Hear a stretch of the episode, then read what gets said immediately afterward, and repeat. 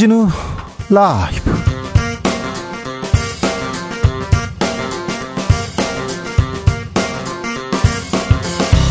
2023년 4월 7일 금요일입니다. 안녕하십니까. 주진우입니다.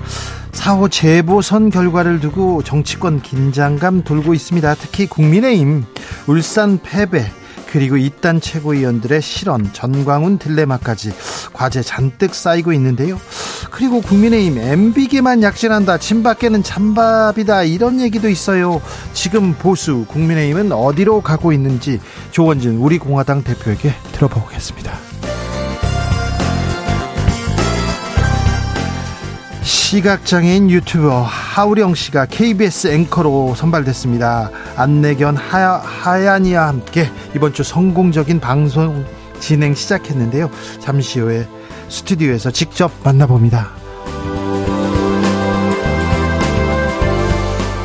허우령 씨였습니다. 허우령 앵커 잠시 후에 만나보고요. 아, 양곡관리법 거부권 이후에 정치권 연일 농심 민심 정쟁 벌입니다. 한국인과 쌀 뗄래야 뗄 수 없는데요. 역사에도 큰 물줄기 아, 되기도 했습니다. 쌀, 밥이요. 이번 쌀 논쟁, 밥 공기 논란 역사에 또 어떤 의미로 남을지 역사 공부해 봅니다. 애국 미남당에서 만나보십시오. 나비처럼 날아 벌처럼 쏜다. 여기는 주진우 라이브입니다.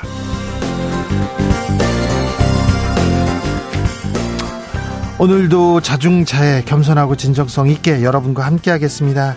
오늘 세계 보건의 날입니다. 코로나 뭐 이제 마스크 많이 벗었는데 그래도 코로나 때문에 우리 그 보가 보건 노동자들, 의사, 간호사 선생님들 너무 감사하다. 약사 선생님도 감사하다 생각했는데 지금도 의료 현장에서 코로나 때문에 고군분투하고 계신 분들 많습니다. 항상 감사한 마음 있습니다.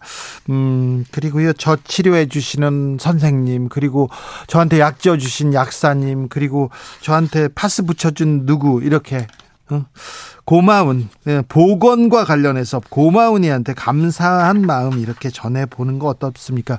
항상 엄마가 엄마가 음 대중치료요법 이렇게 했었는데 아버지가 저는요 그 뭐 제가 아토피가 있어서 좀 긁고 그랬거든요. 그랬는데 네 민간요법을 이렇게 항상 말씀하셨어요. 근데 그게 굉장히 좋지 않은 요법이었어요. 그래가지고 아버지한테 제가 네 그랬던 적도 있었는데. 아무튼 어, 나 낫게 해주신 분, 나 도와주신 어, 보, 보건 의료인들 아니면 아무나 이렇게 감사하면 감사함 전하면 전하면 됩니다. 샵 9730 짧은 문자 50원 긴 문자는 100원이고요. 어, 콩으로 보내시면 무료입니다. 그리고 정치율 조사 전화 잘 받고 계시죠? 02로 시작되는 전화 오면 무조건 주진우 라이브 이렇게 외치면 됩니다. 요새 보이스피싱 아 기생 기승인데요. 네. 주진우 라이브 이렇게 하시면 됩니다. 아셨죠? 그럼 주진우 라이브 시작하겠습니다.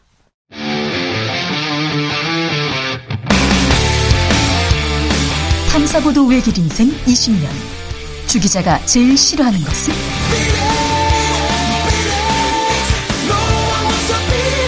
이 세상에서 비리와 부리가 사라지는 그날까지. 오늘도 흔들림 없이 주진우 라이브와 함께.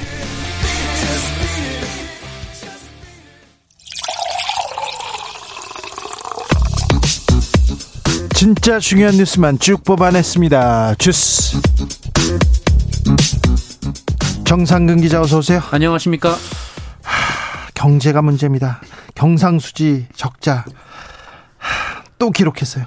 네, 지난 2월 경상수지가 5억 2천만 달러, 우리 돈으로 6,861억 원 정도 적자가 집계가 됐습니다. 네, 지난해 2월에 58억 7천만 달러 흑자였으니까 그때보다 63억 8천만 달러나 줄었고요. 또 지난 1월에 이어 두 달 연속 경상수지 적자인데 어, 경상수지가 2개월 연속 적자를 기록한 것은 지난 2012년 이후 11년 만에 있는 일입니다. 11년 만에 있는 위기입니다. 수출 특별히 크게 줄었습니다. 삼성전자 실적 생각보다 심각하네요. 네, 삼성전자는 올해 1분기 영업이익이 6천억 원으로 지난해 동기보다 95.75% 감소했다라고 오늘 공시했습니다. 95% 이상 감소했습니다. 네, 삼성전자의 분기 영업이익이 1조 원 이하로 주저앉은 것은 지난 2009년 이후 14년 만에 처음입니다. 14년 만에 처음 있는 위기입니다. 삼성전자 결국 감산 공식화했습니다. 네, 삼성전자는 공급성이 확보된 제품을 중심으로 의미 있는 수준까지 메모리 생산량을 하향 조정 중이라고 밝혔습니다. 이 재고가 쌓여 있는 제품은 생산을 덜 하겠다는 건데요. 삼성전자의 감산은 이 삼성전자 납품업체들에게 직격탄이 되는 만큼 경제에 미칠 영향이 주목되고 있습니다. LG전자도 영업이익 크게 떨어졌습니다. LG전자는 올해 1분기 잠정 실적을 집계한 결과 영업이익이 전년 동기 대비 22.9% 감소한 1조 4,974억 원을 기록했다고 공시했습니다. 정부에서 세수, 세금 올해 예상보다 더 떨어질 것이다. 예상보다 적게 거칠 것이다. 이런 얘기했네요. 네, 추경호 부총리 겸 기획재정부 장관은 오늘 기자들과 만난 자리에서 이 세수 부족 상황에 대한 질문을 받고 당초 세입 예산을 잡았던 것보다 부족할 가능성이 커 보인다라고 말했습니다. 어, 지난해 정부는 올해 예산을 편성하면서 400조 원 정도의 세금 수입을 예상했는데요. 올해 들어 2월까지 세수가 이미 작년보다 15조 7천억 원 부족한 상황이라고 합니다. 네. 국민의힘에서는 계속 정광훈 목사 얘기합니다. 네, 황교안 전 자유한국당 대표가 오늘 MBC 라디오와의 인터뷰에서 자신이 자유한국당 대표를 맡고 있던 시절 전광훈 목사가 수십 명의 공천을 요구했다라고 주장했습니다. 정광훈의 파워는 어디까지인지 잠시 후에 2부에서 저희가 좀 자세히 이야기해 봅니다. 아, 그런데요, 어, 오늘 크게 화제가 된 사진이 있습니다. 윤석열 대통령 횟집 앞에서, 음, 뒤풀이 뒤풀이 끝에 뭐 도열한 사진 아 뭡니까 이거? 네, 윤석열 대통령이 어제 저녁 부산 해운대구의 한 횟집에서 나오는 장면이 촬영된 사진 여러 장이 온라인 커뮤니티에 올라와서 화제가 됐습니다. 어제 윤석열 대통령은 부산 백스코에서 제4차 중앙지방협력회의를 주재한 후 이 부산 세계박람회 실사단 환송 만찬에 참석을 했는데요. 이 만찬을 한 이후에 또 별도로 시도지사, 장관들과 함께 횟집에서 이 비공식 저녁 일정을 가졌습니다. 자, 뒤풀이 대통령도 뒤풀이 할 수 있죠. 뭐 그렇게 얘기하시는 분들이 있어요. 그럴 수도 있습니다. 그런데 어, 대통령의 공, 동선이 이렇게 다 공개되고 막 일반인한테 사진 찍혀도 되고 이거 괜찮 은지 영화의 한 장면 같다 그런 분들 있습니다. 어, 처음에는 범죄와의 전쟁 같한 장면 같다 이 얘기 하시는 분도 있는데 나중에는 지정 생존자라고 어 저분들 이렇게 중요한 분들인데 다 이게 노출되면 어떻게 하나 그런 얘기도 하는데요. 이 부분에 대해서는 주진우 라이브 스페셜에서 저희가 자세히 분석해 드리겠습니다. 음, 권경의 변호사 논란 이어집니다. 네. 어, 관련돼서 논란이 이어지고 있는데요. 학교폭력 피해자 유족의 소송을 대리해놓고 재판에 출석하지 않아 소송을 물거품으로 만든 권경의 변호사가 유족에게 금전적인 보상을 하겠다는 각서를 남기고 잠적한 것으로 전해지고 있습니다. 어, 고인의 유족 측에 따르면 각서의 내용은 9천만 원을 3년에 걸쳐 유족에게 갚겠다라는 것이었다고 하는데요. 어, 권경의 변호사는 현재 주변에 연락을 받지 않고 법무법인에도 나타나지 않고 있습니다. 예, 하지만 이 유족, 그러니까 고인의 모친은 어, 권경의 변호사에게 사과문을 써달라고 했더니 못 쓴다면서 외부에 알리지도 말아달라고 했다라며 어, 이를 거절했더니 본인이 각서를 썼고 어, 이것은 유족의 의사와 관계가 없었다라고 주장했습니다. 어찌됐든 유족들이 재판을 뭐 받아보지도 못하고 이렇게 끝났잖아요. 아, 유족을 위해서 이렇게 법률 구제 받는 방안에 대해서 좀 고민할 필요가 있는 것 같습니다. 어, 아까 대통령 회식 자리 얘기했는데, 어, 김진태 지사는 골프를 또 다른 날 또 쳤습니까? 그, 이 네. 화재 속에, 이 산불 속에? 네, 어제 이 회식 자리에 김진태 강원도지사도 있었는데요. 어, 그런데 얼마 전 이 김진태 강원도지사가 이 돈의 산불에도 골프장을 찾은 사실이 알려져 논란이 됐었는데. 그랬죠. 어, KBS는 오늘 이후 김진태 지사가 산불 속에 골프장을 찾은 그날 어, 지인들과 술자리를 가졌다라고 보도하기도 했습니다. 어, 공무는 아니었고요. 개인 일정이었다고 합니다. 산불 났는데 골프 연습하고 그다음엔 술자리도 가졌다고요? 네. 어, 그리고 지난 3월 18일 그때는 강원도 평창에서 산불이 발생을 했는데요. 그때도 골프 골프 연습장을 찾아서 골프를 친 사실도 있었다라고 불이 났는데 했습니다. 또 골프를 쳤다고요? 네, 이번이 이제 확인된 것만 두 번째라는 의미입니다. 네. 골프 선수 하시려고 거기 가셨나? 그러게요. 네. 주스 정상근 기자 함께했습니다. 감사합니다. 네, 고맙습니다.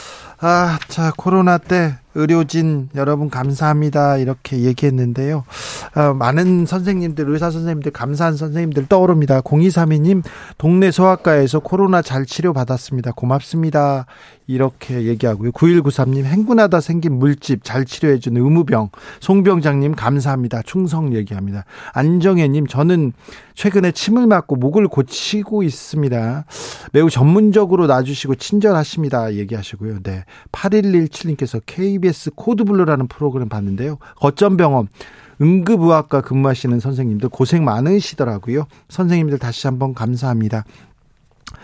아, 2502님께서 어린 시절 우리 집 보건 담당은 아빠셨어요. 아빠의 비장의 무기는 딱 하나 빨간 약이었습니다. 아, 빨간 약이요. 넘어지고 다치고 할 때면 어김없이 빨간 약으로 치료해 주셨습니다. 고마워요. 얘기하는데, 오, 빨간 약. 아, 좋죠. 5145님, 어린 시절 배가 아프면 엄마 손은 약손하면서 배를 만져주시던 엄마 고맙습니다. 문질러 주시면 아픔이 사라졌어요. 진짜로 엄마가 만져주면 사라졌어요. 사라졌어요.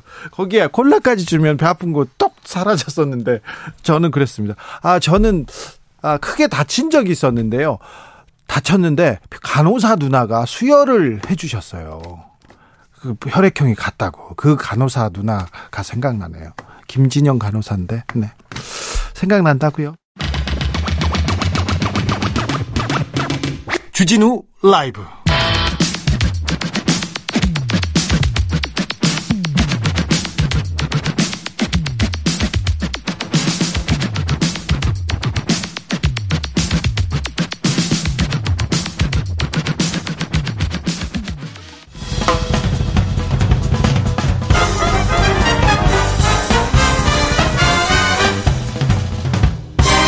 훅 인터뷰 모두를 위한 모두를 향한 모두의 궁금증 훅 인터뷰 다양성을 존중하면서 소외되는 계층 없이 우리 사회에 있는 그대로 모습을 비춰주는 것이 공영방송의 역할이라고 생각한다.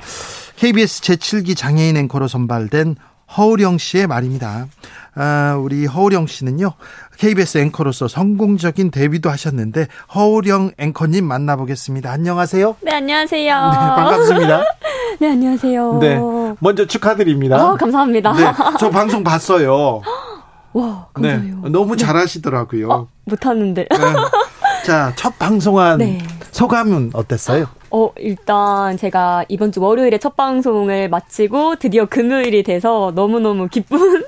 마음이고 정말 많이 떨렸어요. 진짜 많이 떨려서 제가 아직 부족한 부분이 많고 실수도 많이 했지만 다들 응원의 말씀 많이 해주셔서 네. 많이 힘을 얻고 있습니다. 너무 훌륭하세요. 잘하시던데요. 아, 우령의 유디오라고 매우 인기 있는 유튜브 채널 이렇게 아. 진행하셨어요.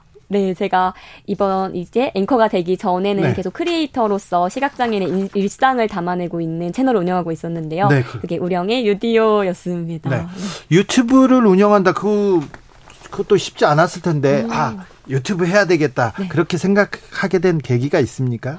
어, 일단은 사실 제가 너무 방송 쪽이나 이런 영상에 관심이 많아서 해보고 싶다는 마음이 있었고요. 아, 처음에는 음. 뭔가 아나운싱이나 나레이션을 많이 해보고 싶다라는 마음에서 시작했고, 네. 근데 그 후에 유튜브를 하다 보니까 느낀 게 장애인이 미디어에 비춰지는 게 별로 없더라고요. 그렇죠. 그래서 저의 채널을 통해서 또 많은 분들이 아 장애인들의 뭔가 자연스러운 일상을 우령님을 통해서 알 수 있다 이런 말들에 이제 저도 어 그러면 장애 인식도 함께하면 좋지 않을까라는 생각에서 뉴미디어에서 이렇게 다뤄보고 있습니다. 아유 훌륭하십니다. 존경합니다. 아이고. 네. 평소 어떤 그 라디오 프로그램 잘 듣, 들으세요? 저는 라디오 음. 프로그램 되게 밤에 하는 프로그램들 골고루 듣고 있어요. 되게 바, 잠들기 전에. 잠들기 전에. 그러니까 어떤 네. 프로그램? 아닌 밤 중에 주진우 씨는 아니었죠? 왜 이렇게 웃으세요? 너무 목소리가 좋으세요. 네. 아, 그렇습니까? 네. 제가요? 네. 아, 그런 소리인데. 죄송합니다. 아, 알겠어요. 아, 네. 아니, 네. 피디님, 뭐 좀 얘기를 해놨어야지. 주진우 라이브라도 얘기를 하셨어야지. 아, 전, 저, 는 방송 진행을 잘 못해가지고요. 근데 오늘 방송 진행하시는 거 봤더니 너무 잘하시더라고요. 감사합니다. 네, 공영방송 앵커 같았어요. 아, 노력하고 있습니다. 자, 음, 개인적으로 음. 이것도 좀 물어봐야 되겠는데, 음. 어, 시각장애를 좀 후천적으로 얻게 네. 되셨다고요? 네, 제가 14살 때 이제 처음 시각장애를 갖게 됐는데, 이제 당시에 정말 갑작스럽게 자고 일어나서 안 보이게 됐어요. 아, 그럼 그리고 전날까지는 그냥 이렇게 그 전날은 뭐 하셨어요? 전날에는 제가 그냥 친구랑 놀았어요. 그래요? 네. 친구랑 놀다가 이제 잘 있다가 좀 그날 저녁부터 살짝 눈이 흐릿흐릿하긴 했는데 네. 이제 당시에는 그냥 아 자고 일어나면 괜찮겠지. 라는 마음에서 잤다가 이제 그 다음 날에 두 눈을 다 실명을 하고 이제 그 후에 시각장애 판정을 받게 됐습니다. 두 그래서 네. 그 다음 날 안 보인 거예요? 네, 정말 뭔가 세상이 되게 안개가 엄청 짙게 낀 것처럼 뿌옇게 안 보였어요. 네. 네. 그 전날 봤던 마지막 이렇게 기억에 남는 장면들이 있습니까? 마지막 봤던 거는 사실 그때가 겨울이어서 눈이 진짜 많이 왔던 기억이 남습니다. 눈이 네네. 눈이 눈이 쌓였던. 어, 네, 막 눈보라치고 이랬던 근데 게그 다음. 날 네. 이렇게 아, 조금 근데 앞이 캄캄하다 어, 안 보인다 이렇게 그때는 어떤 생각 드셨어요? 음, 혹시 어, 사- 들려주실 네. 수 있어요? 아이, 그럼요. 어, 사실 그때는 이제 저도 갑자기 찾아온 장애니까 헉, 어떻게 해야 되지? 라는 생각이 가장 컸고요. 근데 사실 뭔가 내가 장애를 갖게 돼서 좌절하고 너무너무 슬프다 이런 생각보다는 그냥 앞으로 어떻게 살아야 될까를 좀 더 생각했던 것 같아요. 네. 그러니까 기존에도 뭔가 뭐 학교나 뭐 미디어나 이런 데서 장애인의 삶을 제대로 보여준 게 전 없다고 생각을 했거든요. 네. 그래서 나는 어떻게 앞으로 잘 살지를 좀 고민을 많이 했고 그리고 지금 제 시력이 아예 캄캄한 게 아니라 이제 조금 색깔도 구별하고 좀 터널 시야여서 아, 완- 완전 안 보이는 건 아니거든요. 네. 그래서 이 남은 시력을 활용해서 어떻게 살까를 네. 많이 고민을 했습니다. 저 저는 어떻습니까? 괜찮습니까? 잘 잘생기셨습니다. 네, 네, 네. 어, 네, 네. 감사합니다. 네. 다 잘 보고 계신 거예요. 아유 네. 맞아요 맞아요. 아, 아주 오래전에 안드레아 보첼리 음. 테너 시각장애인 테너 안드레아 보첼리 책을 읽는데 네. 그분도 어렸을 때는 시각이 있었는데 음. 보이다가 갑자기 이렇게 조금씩 조금씩 보이지 않는데 네. 아 그분도 그런 말을 했었어요 책에서 이제 앞으로 어떻게 살아야 음. 되나 그그 생각을 하는데 어, 또 감정이 입돼서 굉장히 슬펐던 기억이 음. 나는데요. 그 앵커님은 그 기억을 이렇게 또 밝고 맑게 얘기해 주시니까 또 아이고. 거기에서 기운을 음, 얻는다 그런 분들 많습니다. 홍승표님께서 앵커님 목소리 들으니까요 기분이 좋아져요. 없대요 얘기하고요. 아, 감사합니다. 3763님은 어쩌면 음성이 그렇게 맑으세요. 많이 응원합니다 오, 얘기합니다. 감사합니다. 네, 목소리 너무 좋으세요. 그런데요, 네. 유튜버하고 또 앵커하고는 다르잖아요. 아. 앵커 준비도 많이 하셨겠네요. 열심히 했습니다. 제가 정말 이제 시각장애인인 되고 15살 때 이제 중학교에서 방송부를 하면서 꿈을 키워왔거든요. 네. 거의 10년 가까이 가져온 꿈이어서 네. 진짜 많이 준비하고 경험도 많이 쌓고 했습니다. 나 꿈을 꾸니까 또 이루어졌군요. 어, 네, 너무 놀랍게도 이뤄졌습니다. 그런데 이렇게 바- 음, 정상적으로 잘 음. 음, 편안하게 또 음. 다른 사람들하고 똑같이 생활하다가 잘 안 보이잖아요. 네네. 혹시 좀 차별을 받는다 이건 좀 음. 너무해요 그런 생각 이렇게 들었습니까? 어, 사실 일상생활을 하면서 뭔가 완벽하게 이건 차별이야 라고 받았던 게 진짜 많긴 한데, 네.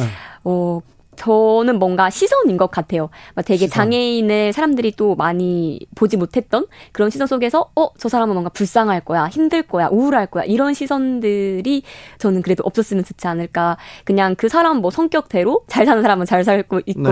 뭐 밝게 살면 밝게 살 수도 있는데, 그런 프레임을 좀 벗어나면 좋겠다? 아, 네. 라는 생각입니다. 그런 그런 프레임에서 벗어나야 돼요. 저도 막 일반적이다, 정상적이다 아, 이런 얘기 있었는데 네네. 그것도 어, 잘못 쓴 것 같아요. 사과할게요. 아, 죄송해요. 네. 아닙니다. 네. 그렇죠. 또 똑같은데 약간 불편할 뿐인데 음. 그걸 또 이렇게 또 어, 차별의 시선으로 보는 것조차도 좀 잘못된 것 음. 같아요. 근데 네. 어, 그 우리 우령 씨 같은 분들이 마- 주변에 많이 있잖아요. 그러니까 주변에 있는 분이다 이렇게 생각해야 음. 어, 맞아요, 되는데, 맞아요. 예, 사실 접하지 못했다. 내 나는 내 친구 중에 그런 사람이 없어서 잘 몰라 이런 사람들이 많습니다. 그죠? 그쵸. 아직까지는 그런 것 같습니다. 네. 자, 그런데 자, 음, 그러니까 시각 장애인으로 생활을 하고 그리고 공부를 하고 준비를 했습니다. 네. 좀 더 어려웠을 텐데 그래도 꿋꿋하게 꿈을 이뤘습니다. 그런데 이- 자, 내가 이렇게 앵커가 되려고 해보니 네. 너무 힘들더라. 이거는 좀 고쳐줘라. 어. 그런 것도 좀 있을 거 아니에요? 아유, 많습니다. 많아요?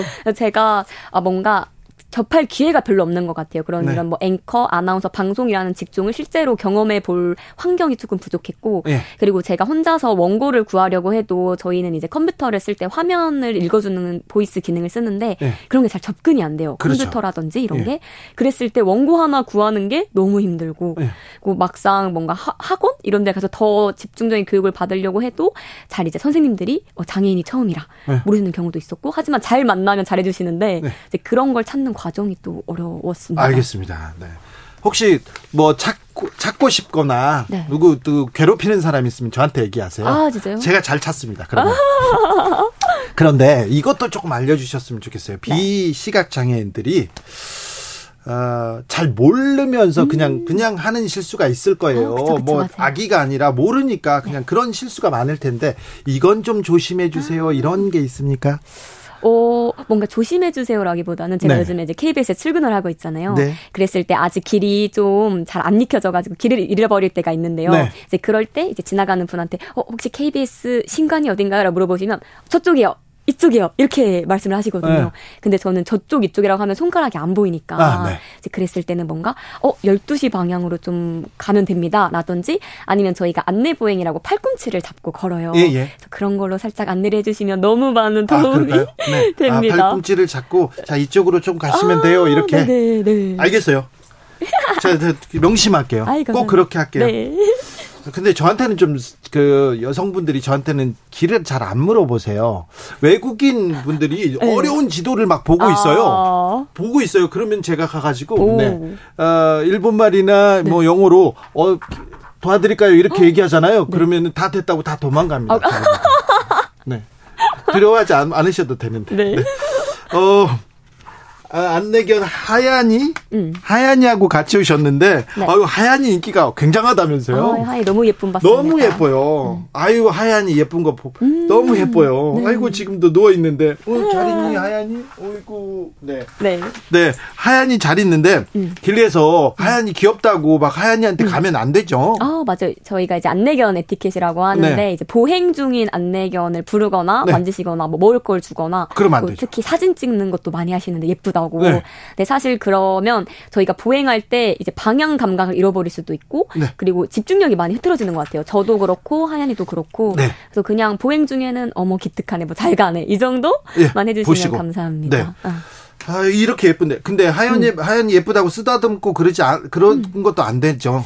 네, 사실 저는 이제 저희가 이제 반려견 문화가 많이 만들어지고 있잖아요. 네. 그럴 때 뭔가 파트너나 주인의 허락 없이 만지는 거는 당연히 안 된다고 생각을 네. 하고 이제 안내견 같은 경우에도 뭐 쉬고 있다거나 그랬을 때는 어 혹시 오령 씨 하얀이랑 뭐 인사해도 돼요? 만져도 돼요? 여쭤보시면 네. 이제 가능하다면 아네 이렇게 말씀드립니다. 네, 그런데요 하얀이가 와가지고요 저한테 와가지고 오자마자 제 아, 아 손을 아, 이렇게 맡나요? 막 네, 아는 척 했어요 할 거 막 그랬는데 그거는 네. 제가 한 게 아니라 와서 손을 잡아줘 가지고. 아이고. 그건 괜찮습니까?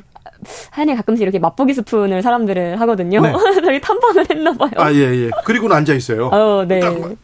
근데 그 맛을 보고는 그냥 앉아 있네요. 아, 예, 손 씻고 왔는데. 아이고. 네. 음. 음. 근데 하얀이랑 이렇게 다니면 네. 좀 어, 사람들이 친절하게 해줍니까? 식당이나 아니면 음. 어떤 장소에서 음. 조금 그 뭐 금지를 한다던가 음, 음. 그런 경험도 있었죠. 어, 그렇죠. 정말 아직까지 안내견에 대해서 잘 모르시는 분들도 있는 것 같고요. 그래서 분명 안내견을 어머 예뻐하고 환영해 주시는 분도 있는데 이제 저도 식당을 가거나 공공장소로 갔을 때 어 걔 안 돼요. 이렇게 처음에 거절을 하시는 분들이 좀 많으세요. 그래서 근데 안 되죠. 응. 근데 그쵸, 안내견이고 맞아요. 이게 법적으로도 같이 가게 돼 있어요. 어디든지 같이 갈 수 있는 어디든지 갈 수 있어요. 맞아요. 네. 아직 식당도. 잘 모르셔서 네. 그래서 식당 가면 그냥 환영해 주시면 좋겠습니다. 잘 있으니까. 네. KBS 와서는 어디에서 식사하세요? 저 여기 구내식당 아, 가서 갔고 네. 최근에 주변에 이제 돌아다니고 있어요. 그래요? 어디를 갈까 네. 보고 있습니다. 불편하지는 않으시고요? 아직 일주일밖에 안 다녀봤어요. 아, 많이 그래요? 다녀볼게요. 네. 알겠어요. 불편한 거 있으면 얘기하세요. 네. 네, 네. 아유, KBS 맛집도 알려드리고 그래야 아유, 되는데. 음, 아, 장애 인식에 대해서, 음. 어, 장애인을 바라보는 시선, 장애인에 대한 생각에 네. 대해서 우리 사회가 그렇게 넓은 마음을 갖고 있지는 않은 음. 것 같아요. 그죠? 좀 고쳐야 될 어, 텐데. 어, 사실 예전보다는 점점 더 많은 분들이 그래도 같이 생각해 주시고 또 저는 특히 유튜브를 하면서 구독자님들하고 댓글로 소통을 하는데 이제 그러면서 아 많이 우령 씨 덕분에 뭐 알아가요. 근데 몰랐던 게 고쳐졌어. 이런 거를 많이 얘기해 주세요. 네. 그래서 저는 진짜 소통의 창이 마련돼야 되는구나를 깨닫고 있습니다. 네. 네. 아, 좀 서로 얘기하고 조금 알아가면 아, 이, 이런 그 이런 차별의 시선도 거둘 수 있을 텐데 네. 앞으로 어 앵커인데 앞으로 취재도 하고 싶다고요? 어 맞아요 정말 다양하게 저는 활동을 해보고 싶습니다. 어떤 취재 하고 싶으세요? 아 일단은 뭔가 취재를 딱 했을 때 저는 그런 바람이 있었어요. 네. 되게 정말 목소리를 내지 못했던 사람들의 목소리에 좀더 귀 기울이고 싶다. 네. 그래서 그런 소외된 사람들에게 다가가서 더 그들의 이야기를 들어보고 싶습니다. 아, 네. 전직 대, 대통령의 비자금 그런 거는 관심 없습니까? 그럼 제가 도와드릴 수 있어요. 아, 어? 제가 탐사 보도는 네. 네. 제가 또 공부해 보겠습니다. 그쪽은. 네, 알겠어요. 아, 마지막으로 앵커로서 표, 포부 있을 텐데요. 네. 아, 국민께 한마디 해주세요. 네, 제가 이번에 이제 KBS 앵커로서도 활동을 하게 됐는데 네. 저는 정말 정말 편안하게 다들 다가와 주시고 저도 편안하게 다가가는 그런 앵커가 되고 싶습니다. 좀잘 네. 부탁드리겠습니다. 알겠습니다. 아, 진행 잘 하시니까 진행은 뭐뭐 뭐 걱정할 게 없고요. 다음번에는 취재해 가지고 취재 네. 내용을 가지고 한 번 더 오세요. 네. 자주 오세요. 감사합니다. 네, KBS 허우령 앵커였습니다. 감사합니다. 감사합니다. 교통정보센터 다녀올까요? 유아영 씨.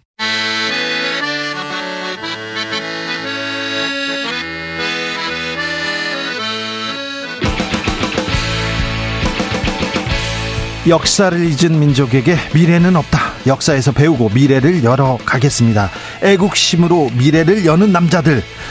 애국 미남단 전우용 썬킴. 자, 애국 미남단 1호 역사학자 전우용 선생님 어서 오세요. 네, 안녕하세요. 네. 애국 미남단 2호 역사 스토리텔러 썬킴 선생님 어서 오세요. 안녕하십니까, 썬킴입니다. 네. 제가 3으로 돼야 될 텐데. 자, 오늘 주제는요? 네? 네? 아닙니다. 네. 아니요, 저도 뭐 역사에서 배우고 가고 싶다고요. 아, 예, 알겠습니다. 네, 네 노력하고 있겠다 이건데. 자, 오늘은 한국사에서 한국인과 쌀, 한국사에서 쌀은 어떤 의미였는지 얘기해 보겠습니다. 요즘 쌀 얘기, 밥 공기 얘기, 한 공기 비우기 얘기 막 나오고 있는데 어떻게 보고 계세요? 어떻게 들으셨어요? 농담 아니었어요? 농담 아닙니다. 아유, KBS에다만 이게 진정성 있게 준비해온 얘기했어요. 진담으로 할 얘기가 아닌 것 같은데. 네. 어, 혹시 주 기자님, 네. 우리가 영남, 호남 하잖아요. 예. 그럼 영남은 어디 남쪽일까요? 촬영산맥에 문경, 세제, 조령 남쪽을 영남이라고 해요. 아, 네, 네. 그럼 호남은 어디 남쪽일까요? 아... 우리 이, 이 프로그램에 이런 시청 저 청취자 퀴즈 같은 거에서 막 선물도 주고 그래야 아, 그럼 되는데. 지금 뭐 정답을 보내시면은 선물이 나가나요? 네. 쌀밥 한 공기 이런 거요. 네. 아, 호남은 이제 좀 약간의 이설이 있지만 네. 대체로는 이제 김제 벽골제를 호라고 불렀다고 그래요. 그래서 예. 벽골제 남쪽을 호남. 아, 영남. 네. 그다음에 이제 벽골제 서쪽을 호서 호, 호, 이렇게 네. 불러서 충청도가 호서, 이제 전라도가 호남 이렇게 불렀다고 하는데 아시다시피 김제벽 골제는 삼한시대 축조된 저수지였어요. 예. 그리고 그 무렵부터 우리나라에서 쌀 농사가 시작됐는데 어, 흔히 좀 생각하는 것과는 달리 우리 조상들이 주곡으로 쌀을 선택한 거는 그렇게 잘한 선택이었는지 아닌지 좀 그 감론을 박이 좀 있어요. 왜냐하면 우리나라가 쌀의 북방 한계선에 속하거든요. 쌀 농사에. 예. 예. 지금 저 만주 또 시베리아 남부에도 일부 논을 만들어 놨는데 그 논도 전부 한국인들이 만든 거예요. 또 중앙아시아에 있는 그 논들도 다그 예. 어떻게 쓰는지 논을 농사를 지었죠 그때. 그건 또 한국인하고 예. 관련 한국 한국인. 그 러시아에 갔던 한국인들이 스탈린에서 강제 이주되잖아요. 카자흐스탄까지. 네. 그 강제 이주돼서 거기서 또그 아예 그 척박한 땅에서 어, 척박한 땅에 굳이 논을 일궈서 그 밀도 잘안 예. 잘하는 그 땅에 논농사를 또 성공시켰습니다. 그러니까 논농사의 귀재들이긴 예. 하죠. 근데 사실 그 한국 땅에 논농사 하기는 좀 이렇게 적절치는 않아요. 맞습니다. 물이 그러니까. 항상 좀 필요하고요. 그것도 뭐 4월, 5월에는 5월, 6월, 7월에 필수적으로 필요하잖아요. 그렇죠. 네. 그, 그때 가물고 네. 또 추수할 무렵에는 주로 태풍이 오고 예. 이제 그 폭우가 퍼붓고 게다가 뭐 이제 동남아시아처럼 1년에 뭐 항상 날이 더워서 1년에 세 번씩 추수할 수 있는 것도 아니고 그러니까 뭐 이모작, 뭐 이, 이기작 같은 건 거의 어렵죠. 그러니까 네. 쌀 생산, 쌀은 이제 주곡으로 선택을 하게 했는데 사만 시대부터. 그또 백제가 뭐 만에 패자가 된 것도 쌀농사를 장려한 덕분이다라고 이제 보통 얘기를 하고요. 네. 주곡으로 선택하긴 했는데 항상 부족했어요. 그러니까 그렇죠. 부족한 주곡이었죠. 그렇죠. 뭐 이렇게 말씀하시는 분도 계시는데 일단은 그 밀 같은 경우에는 어 지력을 다 빨아먹어요 이게요. 아 그래요? 네, 그래서 한 번 심으면은 약간 이제 휴경을 한 다음에 또 심기 때문에 아 가뜩이나 지금 그 산이 70%인 땅에 어 밀을 심기는 거의 불가능했다. 그러니까 우리가 또 먹는 이제 밀 같은 경우는 겨울밀이라고 해서 음력 6월에 그러니까 추수를 하는데 맛이 없어요. 그리고 보통 밀 한 알에 생산력으로 봤을 때는 밀 한 알에서 보통 여섯 알이 나오는데 쌀 같은 경우에는 그 두 배, 한 열두 알에서 스무 알. 생산량도 훨씬 크기 때문에 리스크를 감당하면서도 쌀농사를 했다라는 말도 있죠. 그렇죠. 근데 리스크가 좀 큰 문제도 있을 까 말씀하셨듯이 네. 좀 인구 부양력이 쌀이 높아요. 그래서 그렇죠. 그래서 전 세계적으로 보면은 쌀은 생산량이 대략 이제 3분의 1, 밀, 옥수수, 쌀이 각각 3분의 1 정도씩 차지하는데 크게 보자면 네.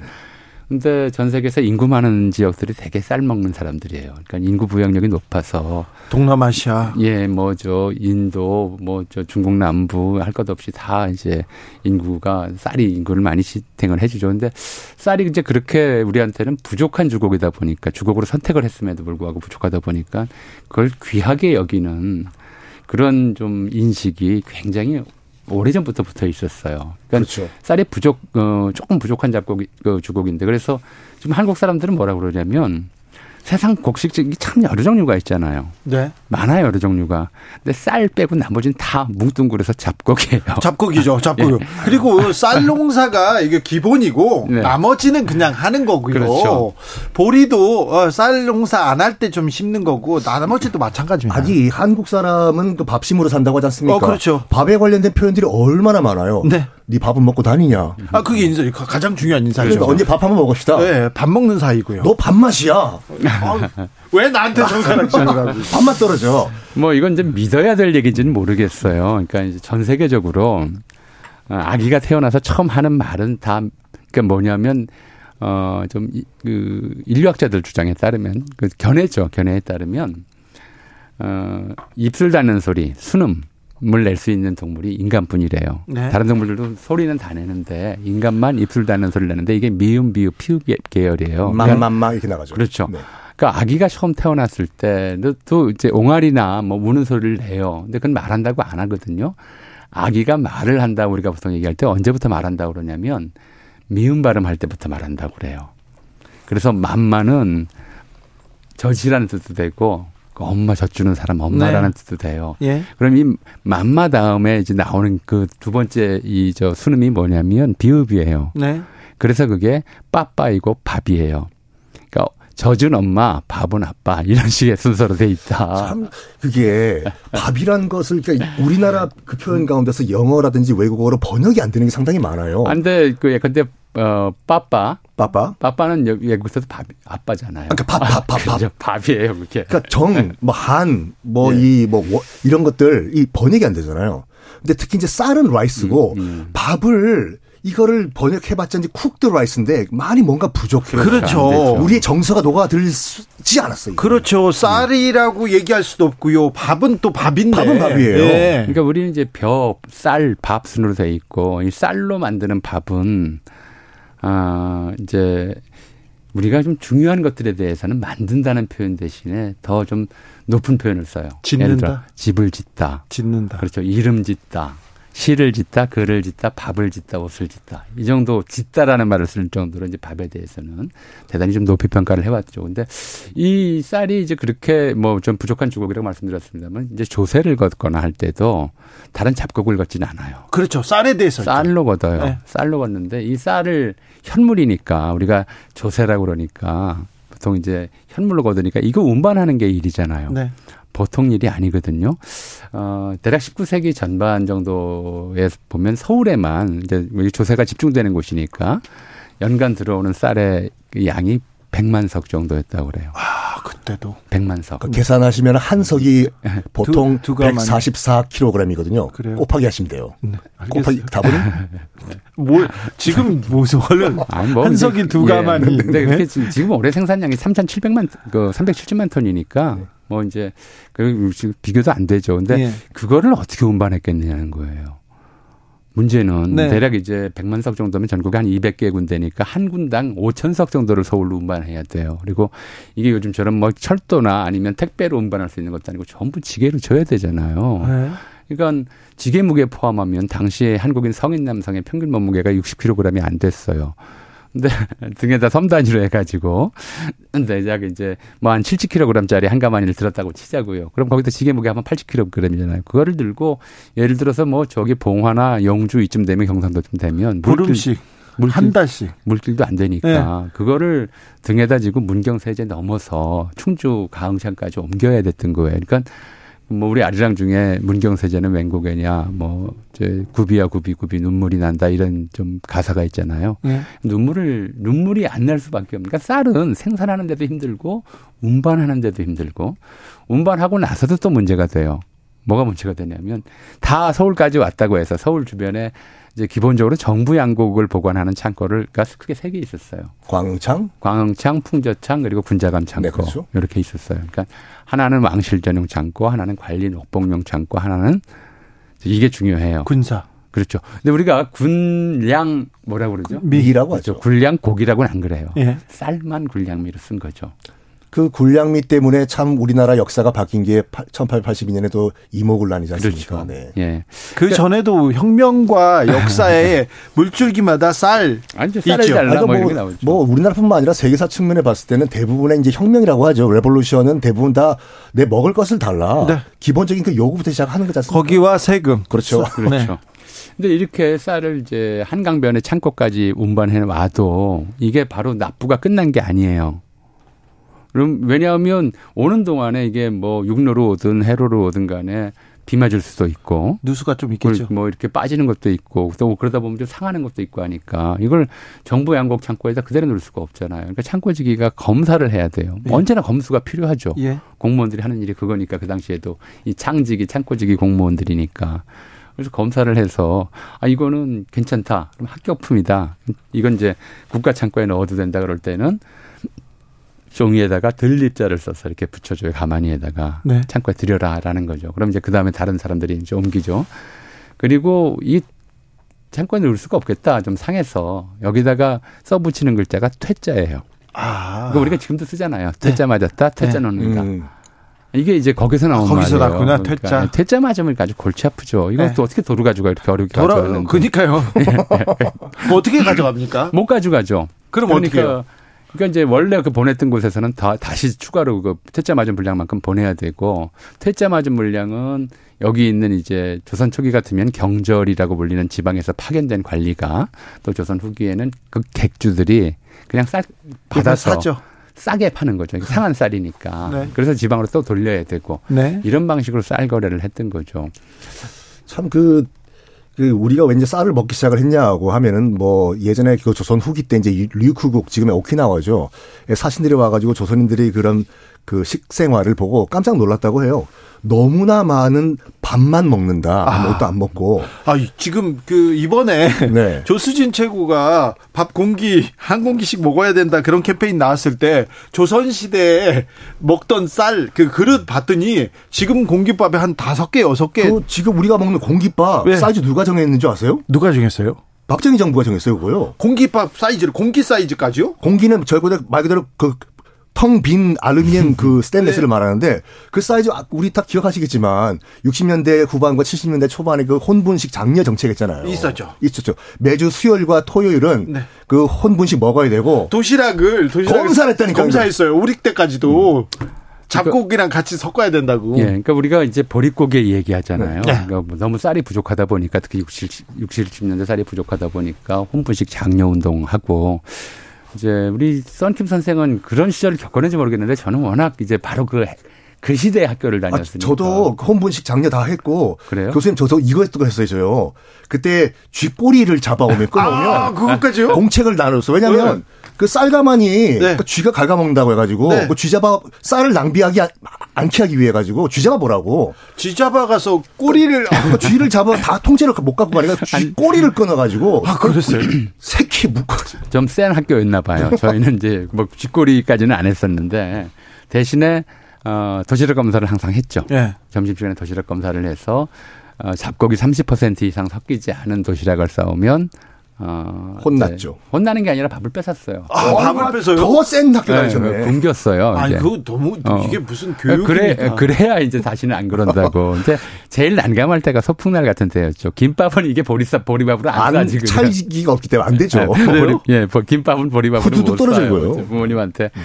근데 이제 뭐 소풍날마다 싸우는 거죠. 소풍날만 몇 번 겪을 때마다. 아, 그러요? 아, 이거 저기 보리 안 섞으면 우리 점심 뺏겨서 소풍 가서도 점심도 못 먹는다. 이제 어. 저는 항변을 하고 어머니는 이걸 어떻게 김밥을 싸란 말이냐 보리밥으로. 음. 그래서 여기다가 이제 쌀밥에다 깨를 좀 많이 섞어 놓으면 보리밥처럼 보인다. 아이고, 뭐 이런, 이런, 이런, 이런, 일도 하고 그랬었는데 좀 옛날 일이지만. 네. 근데 그렇게 굶주린 게 사실 그렇게 오래되지는 않아요. 우리가 흔히 생각하는 것처럼 조선시대에도 워낙 보릿고개가 심했다고 생각하는데 네. 사실은 이제 연간 쌀 생산량이 한 천만 석이 좀 넘었고요. 그리고 어 인구는 천 몇백만 정도 됐기 때문에 소비량은 거기다 수출량이 거의 없었어요. 음. 어쨌든 뭐 쓸 수 있는 게 술 빚거나 떡 만드는 거 말고는 대부분 먹어야 되기 때문에 네.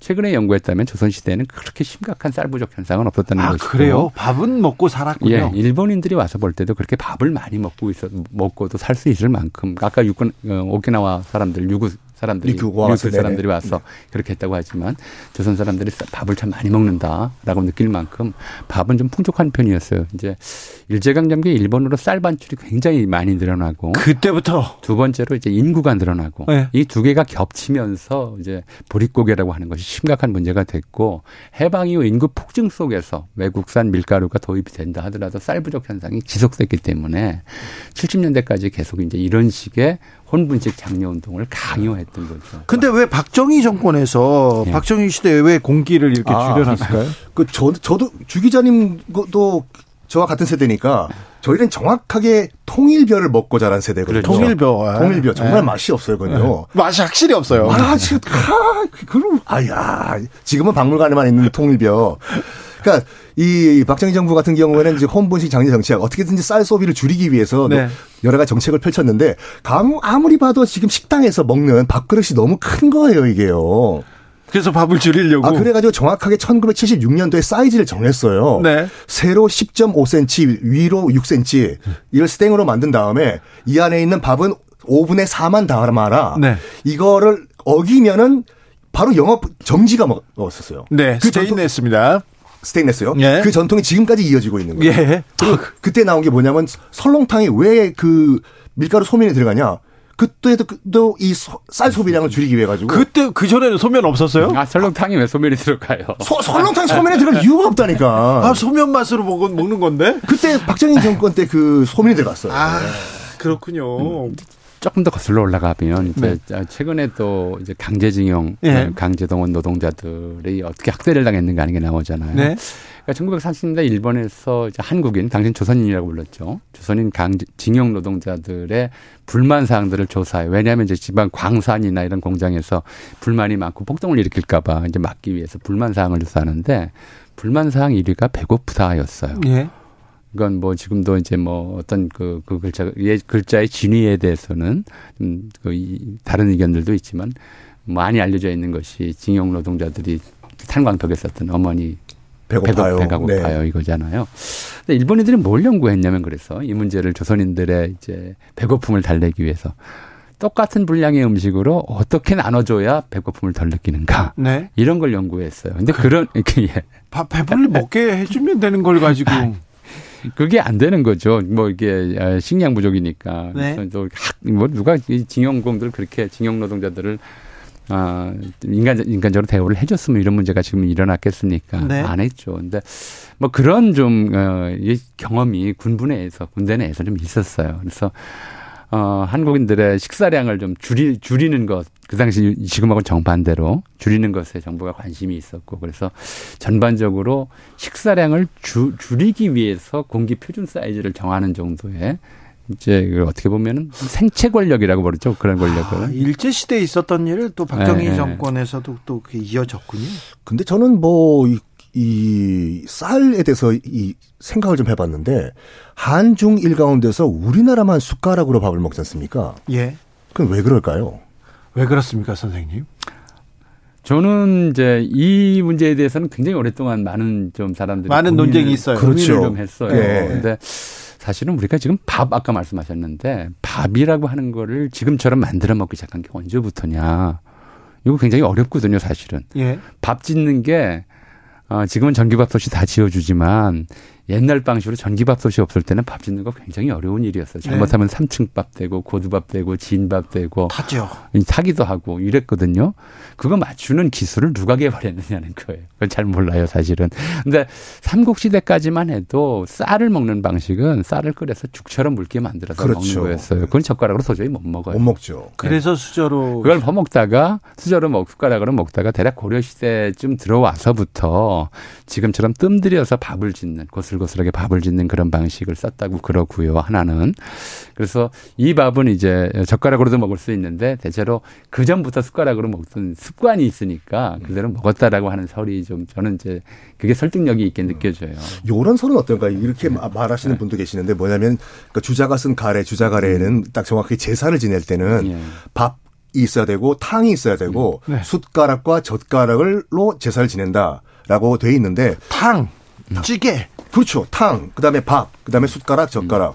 음. 중국 같은 경우에는 이제 밀농사가 잘 되니까 음. 뭐그 이 숟가락이 필요 없지 않습니까? 그러다 보니까 이 밥을 먹기 위해 가지고 또 주자 가래를 정확하게 지키기 위해 가지고 숟가락이 지금까지 남아 있다라는 주장도 있는데 음. 설득력이 있는 건가요, 이게요? 뭐 그럴 수도 있겠죠. 좀 네. 여러 가지 왜냐하면 이제 그 죽처럼 먹었던 건 한중일이 공통이었기 때문에 네.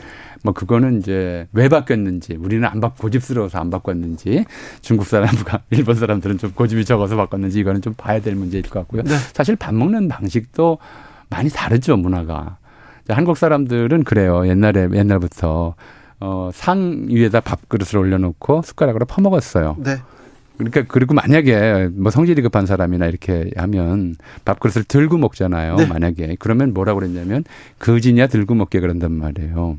그런 말도 있죠. 옛날에 그랬어요. 네. 밥, 네. 밥그릇을 네. 이제 상에서 떼면 안 네. 된다고. 근데 일본 사람들은 밥그릇을 젓가락으로 먹는 사람들은 그렇죠. 특히 밥그릇을 손에 들고 그래서 가볍게 만들어요. 나무나 이런 네. 것처럼. 일본도 그렇고 중국도 어, 그렇고. 손에 들고 젓가락으로 이렇게 퍼먹었단 말이에요. 그러니까 이게 정상이고 예. 근데 이 사람들은 그럼 뭐라고 그러냐면 일본 사람들은 만약에 밥그릇을 손으로 안 들고 상에다 놓고 그냥 숟가락으로 퍼먹으면 개냐 놓고 먹게 이런다고 그러세요. 저도 이제 일본 갈 때마다 이제 그 일본 친구들이랑 농담 반 진담 반으로 네. 이런 그 토론을 해요. 저는 이렇게 얘기하거든요. 너희들이 기술이 딸려서 그렇다. 아, 젓가락 기술이? 아니 그게 아니라 임진왜란 이전까지만 하더라도 너희들은 도자기를 만드는 기술이 없겠었기 때문에 나무로 이 밥그릇을 만들었기 때문에 그래서 들고 먹는 문화고 우리는 자기가 발달 네, 알겠어요. 어쨌거나 시간이 이렇게 빨리 가요. 네, 쌀 소비 감소. 어쨌거나 쌀이 남든 어쨌든 우리나라 사람들한테 우리에게 쌀의 중요성이 사라지진 않을 거예요. 자, 대통령의 거부권이 있었습니다. 양국관리법 논란이 있는데 우리는 이 쌀 논쟁에서 어떤 교훈을 어떤 점을 생각해야 될까요? 아까 말씀드렸듯이 군량미라고 그래요. 쌀은 사실은 전략물자예요. 단순한 식량을 넘어서서 만약에 우리나라가 어떤 유사시에 고립된다고 했을 때 우리나라 생산할 수 있는 곡식은 쌀밖에 없어요. 예. 지금 현재 워낙 쌀 소비량이 줄어서 2020년 정도에 쌀 1인당 우리 국민 1인당 쌀 소비량이 57kg 정도. 반면에 우유 제품 소비량은 87리터예요. 우유를 쌀보다 훨씬 많이 먹는 사람이 돼버렸어요. 그 네. 사이에. 근데 그렇다 하더라도 만약의 경우에 우리가 이제 쌀 농사를 포기해버리면 생산 기반이 무너져 버리면 어, 전혀 이제 식량 일단 전쟁 식량 안, 안보 식량 안보 때문에 무너지게 되고 그래서 쌀 생산 기반 농민들의 생지, 생계비 보존 문제가 아니라 사실은 쌀 생산 기반 논을 살릴 수 있느냐 없느냐는 문제를 가지고 지금 검토를 해야 되는데 이거 예산의 문제는 아니죠.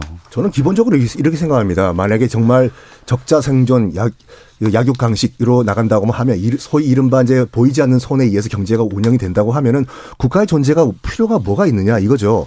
최소한의 사회 안전 망한방 정도는 쳐주는 것이 국가의 아, 기본 의무가 아닌가 이렇게 생각을 해봅니다. 네. 그러니까 당장 전쟁이 안 난다고 무기 생산하지 말자 이럴 수는 없는 거잖아요. 그렇죠, 그렇죠. 네. 그렇죠. 무기는 계속 생산해야 되는 거거든. 쌀도 마찬가지예요. 식량 주권에 대해서는 예. 고민해야 됩니다. 그렇죠. 이거는 정말 비상시에 우리가 상존해야 될 어, 최후의 의지처기 때문에 네.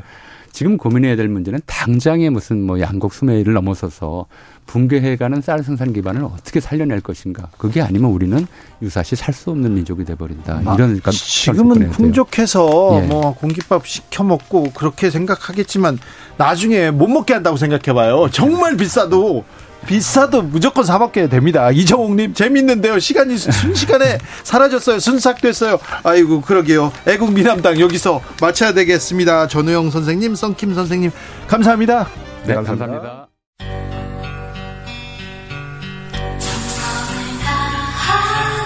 정성을 다하는 국민의 방송 KBS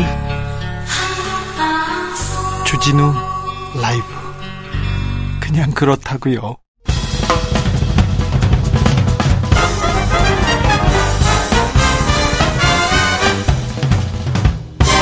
훅 인터뷰 훅 인터뷰 이어가겠습니다. 국민의힘 김기현호 출범 한 달 됐는데요. 한 달 됐는데 음, 존재감은 좀 떨어지고 최고위원들 계속해서 설화 오르고요. 재보궐 선거 성적표 신통치 않습니다. 그런데 또 산불인데 골프 치고 있는 단, 자치단체장 나오고요. 아, 이렇게 가다가는 총선도 어렵다. 이런 얘기 나옵니다. 보수는 어디로 가고 있는지 보수에 대해서 물어봅니다. 보수 중에 보수, 찐보수, 조원진, 우리공화당 대표. 안녕하세요. 반갑습니다. 네. 이 귀공자님께서 우리 공화당 조원진 대표님 사랑합니다. 힘내세요. 권지아님 우리 공화당 최고 조원진 최고 음. 이렇게 얘기. 어이 어. 팬이 많으세요 항상. 소개를 저를 찐보수라고 네. 했으니까 국민의힘은 네. 껍데기 보수지. 아 그렇습니까? 어, 제가 볼 때는 껍데기다. 네. 이래 보는 거예요. 이번 선거 재보궐 선거 국민의힘한테 경고장 던졌다 이렇게 보, 는 사람들 많습니다. 맞습니다. 왜냐하면 뭐 우선 전주 선거부터 보면은 네. 대통령 선거나 지방 선거의 반토막 그 지지율이 반으로 떨어졌다는 거 하나 네. 하고 또 당협위원장이 선거에 도움을 안 줬다. 정운천 의원이 네. 이것은 대단히 당의 기강이 무너졌다. 근데 정운천 의원이 못 나간 거잖아요. 그 그래도 네. 결정되면은 네. 결정되면 조직이 있는데 네. 도와줘야죠. 그리고 어, 그런 부분에 있어서는 어, 저는 좀 당의 기강이 예. 김기현 호가 예. 좀 당원 그지 현직 의원들이 좀 우습게 보는구나 이런 생각이 들어요. 아 의원들이 아직 대표를 어, 왜냐하면은 뭐 대통령실이 훨씬 강하니까. 네. 대통령실 눈치 보고 윤핵관들 아. 눈치 보니까 김기현 대표가 설 자리가 별로 없다. 아 그렇군요.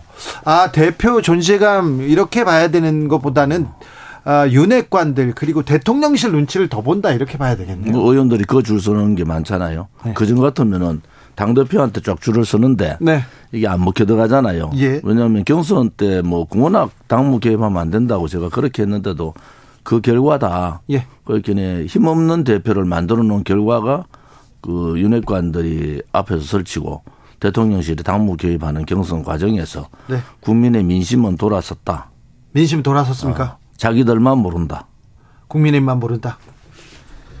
울산 선거는 어떤 의미입니까? 울산은 뭐 저도 결과 보고 놀란 게 예. 민주당이 이겼어요. 예. 그것도 이제 울산으로 그 지역이 강남의 그 대치동이라 보시면 됩니다. 그러니까 울산의 광, 그 강남에서 울산의 대치동에서 졌다 이렇게 얘기 나오더라고요. 그, 그 가장 보수적인 지역에서 졌다 이런 거잖아요. 이채호 의원 지역인데 그 바로 옆에 옆 동네가 김기현 대표 네. 지역이라서 김기현 대표도 내려가고 이랬는데 아 울산 교육감 뭐 진보에서 60% 이상 받고 예. 진보 후보가 어 울산을 보면은 아 이게 지각이 흔들리는구나. 지금 그러니까 이 울산 선거를 보고 조금 국민의힘 지도부도 그렇고 대통령실도 그렇고 다음 총선을 대통령 중심으로 하겠다는 거 아닙니까? 어차피 중간 평가 선거인데 예, 예.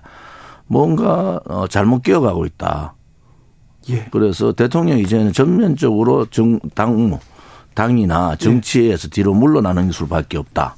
어제 근데 부산 횟집 회동하시던데요? 어, 그거야 뭐 그건 할 수 있죠, 뭐. 네, 그렇습니까? 뭐 왜냐하면 대통령이 뭐 여야 시도 시도에 뭐저 저 지사들 다 모였는데 뭐 그 부분은 저는 그런데 이번 울산 선거하고 전주 선거 문제는 네.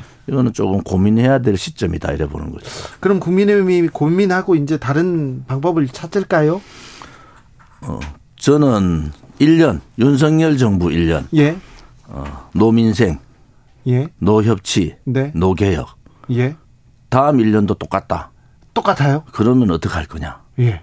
자, 3고 문제는 계속 힘들어지고 경제 지표가 지금 최악의 경제 지표로 가고 있는데 어, 렵죠이 문제를 어떻게 풀어 나갈 거냐? 방법은 윤석열 대통령이 이제 정치 개입을 아예 안 하고 예. 정치 개혁을 해라. 정치 개혁을. 정치 개입을 하지 말고 개혁을 해라. 어, 왜냐하면은 뭐 짐진 거 별로 없잖아요. 윤핵관들이 저가 나서서 뭐 충신덕하고 뭐 공신이라 해라지 윤석열 대통령으로 봐서는 사실은 정치권에 큰 짐이 없단 말이에요. 그렇죠. 그런데 왜 저렇게 구태 정치식으로 자꾸 가느냐.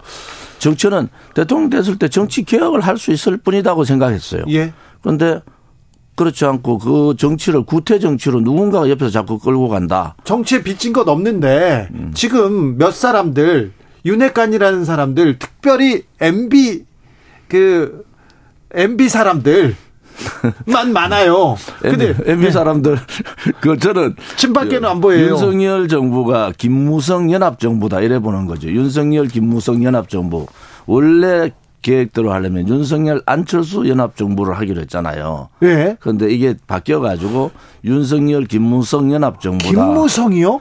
구태 중에 구태잖아요. 왜 김무성이 여기서 나옵니까? 뭐 조용한데? MB계 사람들 중에서 아, 네. 다제 국회에 있을 때 김무성 똘마니들이 자리 다 차지하고 있다. 네. 뭐 똘마니 표현이 좀 똘마니 그런가? 표현 좀 죄송합니다. 네. 네. 김무성 계라기보다 네. 김무성의 그냥 따라다니던 측근, 사람들. 부하 뭐 이렇게 하겠습니다. 표현은 좋은 표현이고 따라다니던 사람들. 수하. 그런 그죠? 사람들이 요직에 다 있고 아, 윤핵관들도 다 그 사람들이다. 아 그래요. 그러면 윤석열 대통령이 뭘 정치를 어떻게 하겠습니까? 구태 정치를 하는 거죠. 김무성이라는 사람이 가장 구태 정치인 중에 하나인데 그런 정치인들을 옆에 끼고 하면은 저는 아 정치 개혁을 해야 되는데 왜 정치 개입을 하나 이 부분에 대해서 굉장히 분노하는 사람이에요. 예, 알겠습니다. 언제까지 그래 할 건가? 네. 어, 친밖에는 보이지 않는다는 얘기는 계속 있는데요. 음, 유영아 변호사가 그런 얘기했어요. 박근혜 전 대통령 치매설 유언비어다 얘기 나왔는데 박근혜 전 대통령 건강이 안 좋습니까? 치매라는 얘기는 말도 안 되는 얘기고. 그러게요. 건강이 조금 불편하시고 수술도 하시고 수술했던 부분이 다 아프다 그러시니까 이제 그런 건강 문제고 예. 이분이 이제 어, 뭐 많이 좋아지셔서 예. 이제 사람들하고 만나고 이러겠다 하시니까 네. 우리는 뭐 고맙죠. 어, 잘 건강을 잘 버텨주시고 네. 이겨나셨다 하니까 치매설은 전혀 사실 전혀 아니야. 전혀 말도 안 되는 왜 얘기다. 근데 이런 얘기가 나왔을까요? 또 앞으로 나오시는 걸 두려워하는 사람들이 있겠지. 아 그래요? 아 박근혜 전 대통령이 움직이는 걸 좀 두려워하는 사람들이 있다. 현 정권 사람들입니까? 뭐 탄핵 주동 세력들 아닌가요? 아, 보수 안에서. 보수 안에서. 네. 어, 오늘 국민의힘 신임 대표로 윤재옥, TK 윤재옥 의원이 이렇게 당선됐습니다. 이 부분은 어떻게 보시는지요? 윤재옥 의원은 제가 잘 알죠. 네. 초선, 재선 또 저하고 지역구가 붙어 있어요. 네. 제가 달서병, 달서 어린데 뭐 아주 합리적인 사람이다. 네. 합리적인 사람인데 뭐뭐 뭐 친윤이라 하지만은 윤재옥 의원은 어, 개파색이 좀 열다. 그래서 저는 좀 기대를 해요. 네. 이제 국회일은 국회에다가 정당이 이런 정당한테 네. 대통령실 할 일이 너무 많다 내각들이 네. 왜냐하면 민생 챙기기가 너무 많, 많기 때문에 삼고가 지금 뭐 이제 고물가 상황이 어려워지니까 예. 각자의 분야로 좀 일, 일을 돌려줘라. 네. 그 윤재욱 의원이 이제 협치 저는 바라고 싶은 게 야당하고 새로 민주당도 새로운 이제 원내대표가 뽑힐 거 아닙니까? 네. 그래서 빨리 그 협치의 문을 열어라. 그렇게 보는 거죠. 박근혜 정부 때도 야당하고 계속 얘기했는데 왜 지금 윤석열 정부에서는 야당하고 협치, 야당 그 야당 대표 밉다고 야당 밉고 국민도 미워하실 겁니까? 이재명 대표만 잡으면은 다음 총선을 이길 수 있다는 오만 그것이 착각이다. 이번 보궐선거에서 명확하게 보여준 거예요. 국민들은요 정치권이 예. 혹은 대통령, 정당, 정치인이 오만한다든지 국민을 무시하면요 딱 보고 있는 거예요. 그렇죠. 딱 보고 있다가 어느 순간에 확 돌아선다고. 네. 자, 이재명 대표가 사법 리스크를 계속 가져가는 경우가 있고 총선 전에 이재명 대표가 변화하는 경우가 있다고요. 예. 그럴 때는 폭망하는 거 아니겠습니까? 네. 지금 이재명 대표가 이제 뭐 방탄이다 뭐 사법 리스크다 얘기를 해도 지금 이런 상황이 전개되잖아요. 그러면 이재명 대표를 공격했으면은 대통령 지지도나 국민의힘 지지도가 대선 지지도만큼 올라가야 되잖아요. 그만큼이라도 가야 되는데 지금 대구에서는 30% 빠져버렸어요. 대구에서도 그렇습니다. 대구에 제가 만난 사람들 해도 해도 너무 못한다. 네. 지지자들이 예? 제가 만나는 사람들은 좌측보다는 오른쪽 사람 많이 만나는데 대구니까 정통 보수들 그, 런 분들 많을 거 아닙니까? 그런데 대구 사람들도 그렇습니까? 25% 이상 빠졌잖아요. 대구 지지율이. 그렇습니까? 결국은 대구 사람들의 그 생각은 이런 거죠. 너무 한다. 너무해요. 너무 못한다. 너무 못한다. 아, 솔직히. 너무 한다. 너무 못한다. 어. 대구의 민심이. 그래서 대구 서문시장 달려간 겁니까? 뭐, 시구도 대구 가서 하고. 제가 그 얘기했죠. 좀 지지율 떨어질 때만 성무시장 오지 말고 네. 1년 동안 대구 경북을 위해서 도대체 뭘 했냐. 그 윤재옥이가 운이 좋은 사람이에요. 대구 왜요? 민심이 뿔 나가 있을 때 윤재옥이 대구 출신이 그래도 원내대표 되니까 네. 안 그랬으면 또 수도권으로 가야 된다 이런 논리가 많았잖아요. 아, 그렇죠. 다. 그래서 어, 대통령께서 이제는 어 국민만 바라보고 봐라 가라. 국민의 힘은요. 가만히 놔둬도 자기들이 알아서 한다. 왜냐하면 정치권들이 그런 겁니다. 그리고 윤핵관들 제가 항상 얘기하는 one 윤핵관을 어 뒤로 물리니까 two 윤핵관이라고 네. 이철규 의원을 사무총장 놓는 경우가 어디 있습니까? 그 정치 안 하겠다는 얘기지. 그렇습니까? 정치 안 하겠다는 얘기지. 정치는 싫어도 해야 되잖아요. 네. 대통령이 정치하라는 게 아니에요. 대통령은 전국 운영을 하는 거고 네. 정치는 정치인한테 맡겨도 되지 않습니까? 대통령 두 번 할 거 아닌데 이제 정말 어 껍데기 정치인들 있잖아요. 부패, 무능, 무책임, 내로남불 이러한 정치인들하고 거리를 좀 멀리 하셔라. 저는 그 말을 꼭 드리고 싶어요. 네. 양국관리법 이번에 대통령이 처음으로 거부권 행사했는데 이 부분은 어떻게 보시는지요? 양국관리법 거부권 행사는 저는 일견 뭐 필요하다 이런 보는 사람인데 단지 과정이 너무 잘못됐다. 과정이요? 어, 양국관리법 정도로 굉장히 중요한 네. 그 이슈 법안은요. 네. 국회에서 싸워야 돼요. 예. 여야가. 네. 문구 하나를 가지고도 노력하는 모습이 보이고 싸워야 되는데. 그렇죠. 국회는 가만히 있다가 양국관리법 통과시키고 나니까 대통령 뭐 거부권 행사해야 됩니다. 이런, 이런 행태가 어, 저는 그런 정치적인 행태부터 좀 바꾸는 게 좋겠다. 자, 대구의 대표적인 정치인이시니까 또 이거 물어보겠습니다.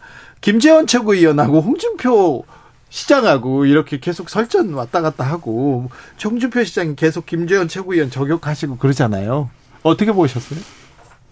김재원 최고위원이 이제 그 홍준표 사람 네. 지역구를 좀 이렇게 눈을 보고 있어요. 아 지금요? 어, 그러니까 홍준표 사람이 대구에 한 명 있는데 국회의원이 예. 이러면 제가 안 하겠습니다. 네네. 왜냐면 그 사람 지역하고 부딪히는 일이 자꾸 생긴다. 아, 그래요? 지난번 시장 선거의 과정에서도 그때도 앙금이 여러 가지 앙금이 있고 또 뭐 저는 홍준표 시장 별로 안 좋아해요. 그런데 요즘 얘기하는 거는 일견 일리 있다. 네. 그 입 좀 다물라. 제가 홍준표 시장한테 입 좀 다물라 했거든요. 계속. 네네. 네. 근데 요즘은 김재원이가 입을 좀 닫아야 되겠더라. 네네. 그런 생각에서 알겠어요. 뭐 할만하다. 네. 두 사람 싸우면 할만하다. 이런 아, 김재원 최고가 홍준표 의원 측근의 그 지역구에 눈독을 들이는군요. 그래서 또 이런 게 또 있군요. 자, 그런데 전광훈 목사가 국민의힘에서 그렇게 셉니까? 총선 때 공천 내놔라, 이렇게 몇 자리 나눠라, 이렇게 할 정도로? 그러면 황교안 대표가 네. 전광훈 목사한테 뭘 바라지 않았으면은 네. 그때 당시에 얘기를 했어야죠. 네. 아니 교회 목사라는 분이 정치에 개입해가지고 공천 뭐 한 한두 자리도 아니고 뭐 수십 자리 어? 수십 자리 내놔라고 가는 거는 한국 정당사에 그런 일이 없죠. 또 종교가 정치에 개입하면요. 종교는 신비주의잖아요. 기적주의고. 정치는 현실주의인데 극단으로 가는 거예요. 극단으로. 그래서 정광훈 목사 때문에 네.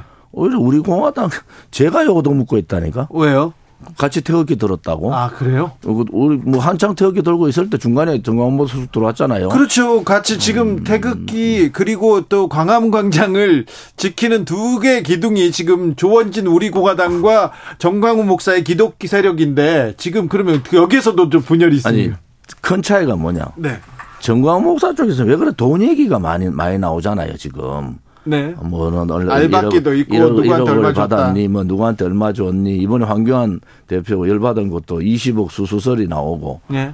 근데 애국은 돈하고 연관되는 순간에 안 됩니다. 타락합니다.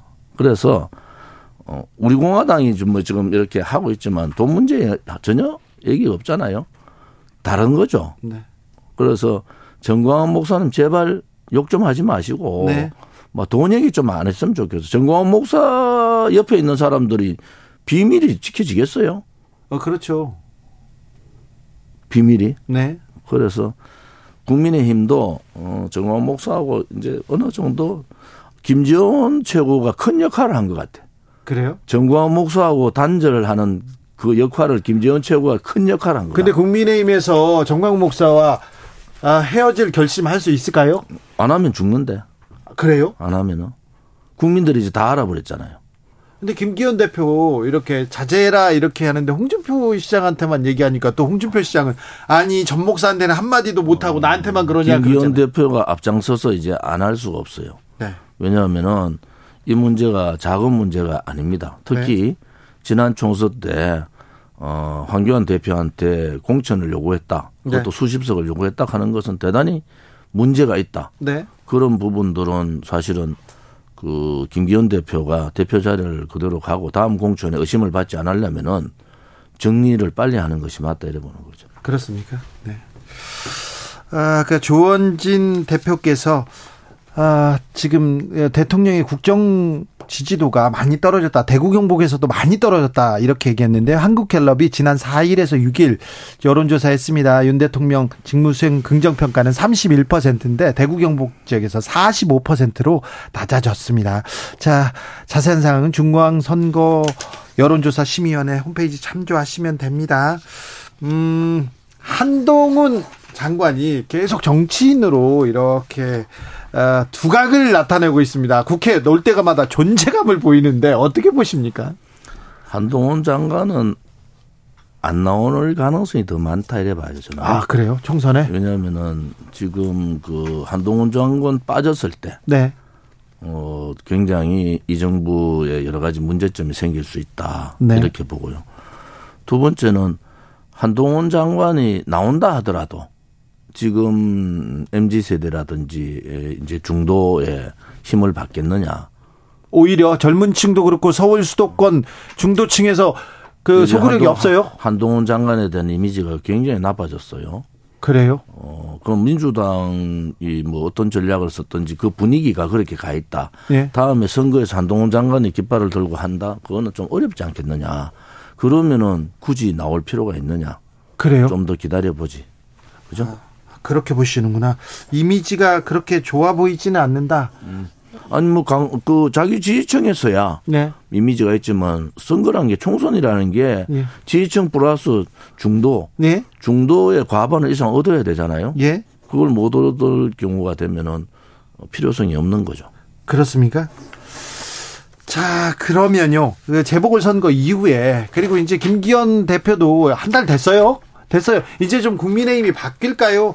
밥 한 공기 그런 얘기 말고 다른 얘기 할까요? 정책 정당으로 바뀌어야 되는데 네. 김기현 대표의 이미지가 예. 지난 경선을 통해서 배려버렸습니다. 아, 또, 또 그랬어요? 아, 나빠졌습니까? 나빠졌어. 네. 그래서 김기현 대표가 이제 독자적인 어, 일들을 좀 해야 된다. 네. 대통령실 눈치 보지 말고 예. 뭐 본인이 뭐 그전에 어려운 일도 겪고 했잖아요. 아 근데 눈치 안 보겠어요. 지금 대통령실에서 지금 만들어준 건데. 제가 오늘 두 가지 얘기잖아요. 대통령이 이제 당무나 정치에 개입하지 마시라. 네. 국정 운영만 제대로 해라. 네. 그러면서 김기현 대표한테 혹은 원내대표한테 모든 것을 정권을 넘기고 네. 윤핵관들은 뒤로 빠져라. 밉상 윤핵관들 때문에 이번에 보궐선거가 그렇게 간 거예요. 국민들은 그때 그때 말을 안 하지만은 이렇게 보고 있다가 네. 결정을 내리잖아요. 네. 그렇게 하지 않으면 국민의힘은 다음 총선 어렵다 이래 보는 겁니다. 네. 국민의힘에 이대로 가면 국민의힘이 어렵습니까? 어렵죠. 네. 특히 수도권은 뭐 희망이 없다. 저는 그래 봅니다. 그렇습니까?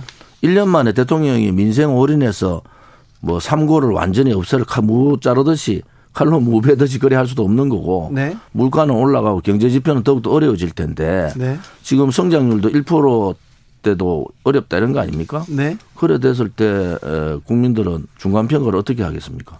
대통령실에서 또 정진석 전 비대위원장이 예. 다음 총선이 중간 평가다. 예. 이렇게 얘기를 했다. 그 네. 자체가 잘못된 거죠. 대통령을 총선으로 끌고 왔잖아요. 예. 국민의힘이 끌고 왔잖아요. 그렇죠. 그런데 대통령 지지율이 당 지지율보다 낮아. 그러면 어떻게 해요? 예, 알겠어요. 이준석 전 대표는 어떻게 될까요? 자기 팔 흔들겠지. 어떻게 해요? 저는 뭐 이준석 전 대표는 자기 길을 간다. 네. 국민의힘에 남아 있지는 않을 거다 이래 보는겁니다 그렇습니까? 우리 공화당은 어떻게 됩니까?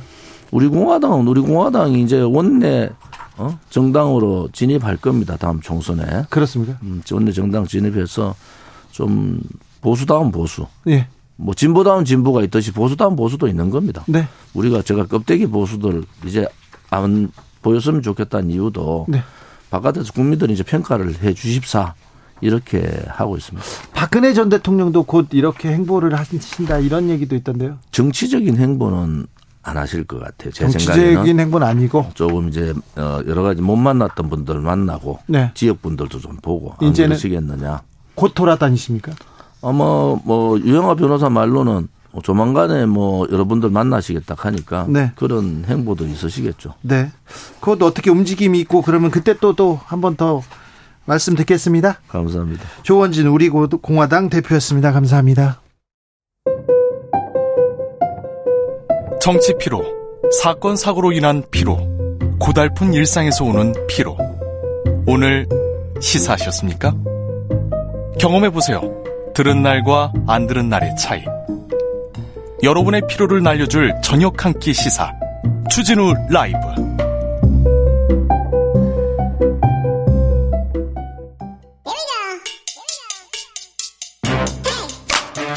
뉴스를 향한 진지한 고민 기자들의 수다. 라이브 기자실을 찾은 오늘의 기자는 탐구하는 기자 미디어 오늘 정철은 기자입니다. 어서 오세요. 안녕하세요. 네. 요즘 언론계 최대 이슈가 뭡니까? 어 일단은 그 방송 장악 논란과 관련해서 네. 이제 그 출발점이 한상혁 방통위원장의 기소 여부다 네. 이렇게 보는 분들이 많은데 네. 기소가 되냐 안 되냐 네. 어, 그게 일단 최대 현안이고요. 네. 또 최근에 방송계에서 현안은 이제 수신료 분리징수와 관련된 그 대통령실의 국민 제안이 있었습니다. 네네. 네. 그게 다음 주 화요일 날 마감이 되는데 네. 그 국민 제안이 지금 SNS 인증을 통해서 투표를 하는 방식인데 이게 중복 투표가 가능합니다. 아, 그 그래요? 예, 그래가지고 어 지금 야당이나 또 몇몇 언론 그리고 언론 단체에서는 이게 여론 조작이 가능한 거 아니냐? 네. 그래서 그 결과에 대한 그 신빙성, 공정성에 이제 의문을 제기하고 있는 상황. 문구를요 이렇게 세금 내는 거 좋아합니까? 물어보고 이렇게 통합해서 한 번에 내는 거 좋아합니까? 그러면 저 좋아해요. 세금 내는 거 좋아해요. 이렇게 얘기하는 사람은 없는데요. 네, 그러니까 아니 뭐 저는 이제 그 수신료 분리징수에 찬성하는 분들도 나름의 논리가 있고 예, 예. 그런 의견을 가질 수 있다 충분히 그렇게 생각하는데 현재 국민 제안 방식이 이제 중복 투표가 가능해가지고 한 명이 여러 번 투표를 할 수 있어요. 그리고 이제 아이디를 생성해가지고 계속 투표를 할 수 있거든요. 그래서 그런 맹점이 있기 때문에 그 결과가 다음 주에 이제 집계가 됐을 때 네. 그걸 가지고 대통령실에서 드라이브를 걸 텐데 정책적으로 과연 그게 좀 합리적으로 납득할 수 있는 데이터겠냐라는 네. 문제 제기는 가능할 것 같습니다. 알겠습니다. 자 오늘 어떤 이야기로 가볼까요? 어, 오늘이 공교롭게도 이 신문의 날입니다. 67회 신문의 날입니다. 예, 신문의 날이었는데요. 예. 아, 독재 정권에 맞서서 싸웠던 이 해직된 원로 언론인들이 있습니다. 예. 이분들이 오늘 성명을 냈는데 거의 기사화된 데가 없어서 네. 가져와 봤습니다. 어떤 얘기 하셨습니까? 어, 윤석열 정부 들어서 언론이 더 부끄럽다 이런 입장을 냈는데요. 어, 현재 한국 언론의 현실을 보여주는 단면으로 한일 정상회담 보도 그리고 윤미향 의원 관련 보도를 꼽았는데 어, 일단 윤 정부의 제3자 변제 방안과 관련해서 이 조중동을 비롯한 신문들이 뭐 미래를 위한 대승적 결단이다. 한일 새 시대의 개막이다. 아, 이런 식으로 호도하는 것은 어, 상당한 문제가 있다. 그러니까 앞장서서 비판해야 할 정부의 억지 주장을 신문이 대변했다. 이게 이분들의 주장이고요. 예. 윤미향 의원 관련 보도에 대해서는 거의 모든 신문이 검찰이 흘려주는 정보를 검증 없이 받아 써서 인격 살해나 다름없는 보도로 어, 윤 의원을 악마로 만들었는데 1심 재판 결과는 사실상 검찰이 기소했던 모든 혐의에 대해 무죄를 선고받지 않았느냐. 네. 어, 그래서 윤미향 1심 판결은 이 받아쓰기 악습으로 마녀사냥 보도를 되풀이해온 한국 언론에 대한 유죄 선고다 이런 입장을 밝혔습니다. 예. 어, 그래서 그러면 오늘이 신문의 날인데 그럼 어떻게 신문이 신뢰 회복할 수 있겠냐 네. 이제 대안을 내놨는데 이 원로 언론인들이 내놓은 대안은 이 대통령실과 검찰과 같은 권력기관의 발표를 익명으로 받아 쓰는 보도 당장 중단해라 그리고 네. 검찰 기자실을 폐쇄하라 뭐 이런 주장을 했습니다. 네. 다음으로 만나볼 이야기는요? 어 한마디만 더 말씀드리면 그 어제 윤 대통령께서 신문의 날 기념식에서 축사를 하셨는데 방송의 날에는 축사를 안 하셨거든요. 아 그렇습니까? 예, 작년 방송의 날에는 축, 대통령 축사가 없었는데 원래 방송의 날, 신문의 날 대통령이 축사합니다. 그게 관례적으로 이루어졌는데요. 예, 작년엔 없었고 올해 신문의 날은 있었습니다. 그러면서. 신문의 날은 어, 어떤 뭐 보수 언론들이 좀 주도하나요? 네, 그래서 정확한 정보를 전달하기 위한 신문인의 노력, 신문인들의 노력이 자유민주주의를 지키는 원동력이다 이렇게 밝혔는데요. 네, 알겠어요. 네, 맞는 말씀하셨습니다. 네. 네. 자, 다음으로 만나볼 얘기는요? 어, 문화체육관광부가 세금을 들여서 예? 이 동아일보와 채널A의 어, 노동개혁 홍보 기획 기사를 추진하고 있는 것으로 뉴스타파 보도를 통해 드러났습니다. 어, 쉽게 말하면 세금으로 기사를 만드는 건데요. 네. 어, 문체부가 진행하고 있는 기획 기사 계획안을 보면 이 노동개혁안이 국민 신뢰를 받고 있다. 네. 어, 이런 내용이 포함된 것으로 예, 드러났습니다. 어, 3월 15일자 노동개혁 정책광고 추진계획 문건을 보면요. 네. 이 문, 문체부는 노동개혁 정책에 대한 국민 이해도를 높이고 정책 추진에 대한 지지 확보를 위해 총 8억 원의 광고를 집행한다고 나와 있는데 여기 보면 이중 3억은 채널A에 주고요. 1억은 동아일보에 준다고 나와 있습니다. 그래요? 예, 채널A에서는 미래 세대를 위한 노동개혁 특집 프로그램이 5월에 방영될 예정인데 이 문건을 보면 어, 동아일보에는 4월부터 5월 사이에 다섯 번에 걸쳐 기획 기사를 또 연재할 계획이라고 합니다. 재미있는 거는 기사의 세부 구성안도 이미 정해져 있다는 거고요. 해외의 노동시장 개혁안을 소개하면서 우리나라의 근로시간 개혁이 시급하다. 그리고 노조의 문제점을 지적하는 내용도 기사의 마지막에 담길 예정이라고 합니다. 이런 보도 나오는데 이거 정부에서 돈 받고 한다고요? 네. 하, 기획했다고요? 네. 채널A는 3억, 동아일보는 1억이요? 예. 사실 언론사의 보도와 지면이 정부 정책의 도구로 이용되는 건데 음. 어, 정부가 국민 세금으로 방송사 프로그램과 신문 기사를 사는 겁니다. 사실상. 예. 어, 정부 광고법에 따르면 정부 기관은 광고 형태 이외에 어떤 홍보 형태도 할 수 없습니다. 네. 다만 네. 협찬 사실을 고지하면 죄가 없는데 이게 좀 사각지대입니다. 협찬 사실을 되게 교묘하게 처리를 해서 독자들이 못 알아보게끔 하는 경우도 있고요. 아니면 아예 안, 안 하는 경우도 있습니다. 안 해도 모르니까요. 네. 어, 그러면 대부분의 시청자랑 독자는 이게 세금이 들어간 기사인지 프로그램인지 모르는 상태에서 접하게 되는 겁니다. 네. 그래서 이런 것을 두고 사실상 여론 조작 아니냐 어, 이런 비판도 나오고 있는데 그렇죠. 이와 관련해서 문체부는 동아일보에서 먼저 기사 형태의 정책 광고를 제안했다고 밝혔습니다. 그러니까 문화 문화부에서요? 문체부에서? 네. 그러니까 문체부에서 이걸 제안한 게 아니라 동아일보가 먼저 우리가 이렇게 써줄 테니까 돈을 달라고 제안했다는 겁니다.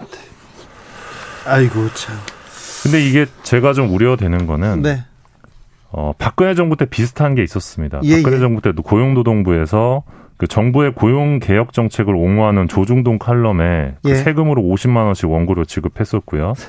50만 원 주고 이렇게 50만 원 받고 언론 뭐 칼럼을 써줬습니까? 예, 그러니까 우리가 접했던 전문가 칼럼들이 다 이제 정부 돈을 받고 써준 그런 칼럼들인 경우들이 있었고요. 예. 2015년 매일경제 노동시장 개혁 시리즈 기사 5,500만 원짜리 기사였습니다. 역시 세금으로 지급됐던 거고.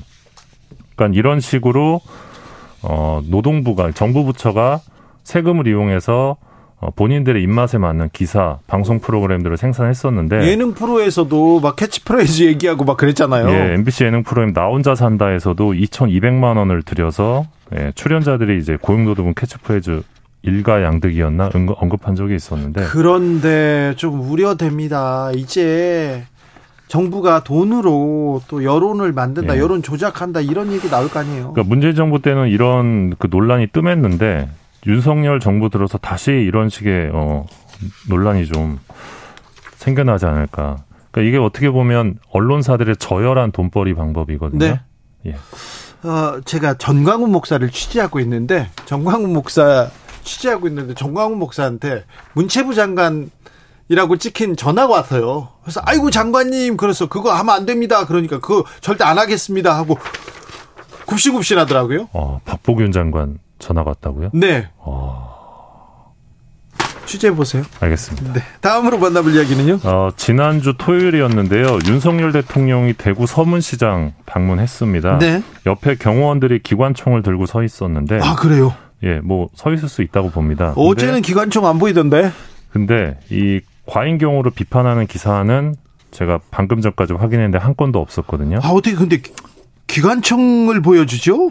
이게 뭐 저는 기관총을 들고 경호할 수 있다고 보는데 이게 4년 전 보도 태도와 너무 달라가지고 4년 전에도 이런 얘기가 있었죠. 예, 2019년 3월이었는데 이때도 대구의 칠성시장 거의 장소가 유사하죠. 어, 그러네요. 문재인 대통령이 방문을 했는데 옆에 있던 경호원이 기관총을 들고 있는 모습이 예, 알려졌습니다. 그러니까 당시 하태경 네. 의원이 섬뜩하고 충격적이다, 경호수칙 위반이다 이런 주장을 했고 네. 이 주장을 받아서 24일, 25일 이틀 동안 문재인 기관총으로 검색된 기사만 그 83건이었습니다. 아, 그렇습니까? 예. 이틀 동안만. 네. 그러니까 하태경 의원 주장하고 청와대 입장 배치하면서 그러니까 청와대 입장은 이거는 지금까지 해왔던 일반적인 경우다. 전직 대통령도 이렇게 했다. 네. 어, 과잉이 아니다. 이런 입장을 어, 배치해서 논란으로 기사화를 했었는데 당시 조선일보는 시민들에게 공포심을 줄 수 있다 이렇게 썼고 중앙일보는 어, 경우 수칙을 어긴 것이다라는 전문가 입장을 전했는데 이번에는 한 것도 없어요? 보도가 전무합니다. 네. 왜, 네. 왜 같은 문제 의식을 갖고 있지 않느냐라는 네. 비판이 제기될 수 있는데. 그러니까요. 어, 같은 날 이제 민경욱 자유한국당 대변인이 또 이런 논평을 냈습니다. 그 당시에. 기관총이 아니고서는 마음 놓고 대구를 방문하지 못하겠다는 대통령의 공포심만 적나라하게 드러났다. 네. 이 논평에 대해서 또 언론이 그대로 받았습니다. 예, 발표 저널리즘이죠. 우리나라의 대표적인. 결국 청와대가 2008년 이명박 대통령, 2015년 박근혜 대통령 근접 경호팀이 기관총을 몸에 지니고 있는 사진까지 공개하면서 이제 진화에 나섰는데 이미 과잉 경호 프레임이 한번 휩쓸고 간 뒤였습니다. 네.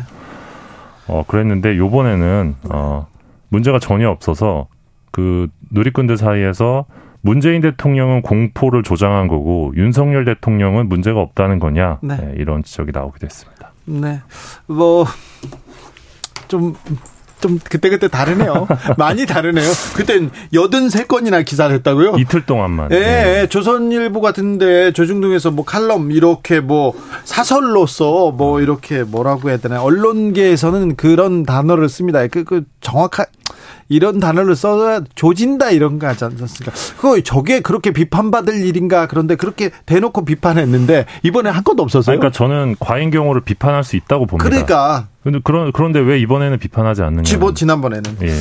자 그리고요 부정 비리를 저질러서 감옥에 갔는데 출소하고 그 언론사에 이렇게 취직하는 그런 기자 있습니까?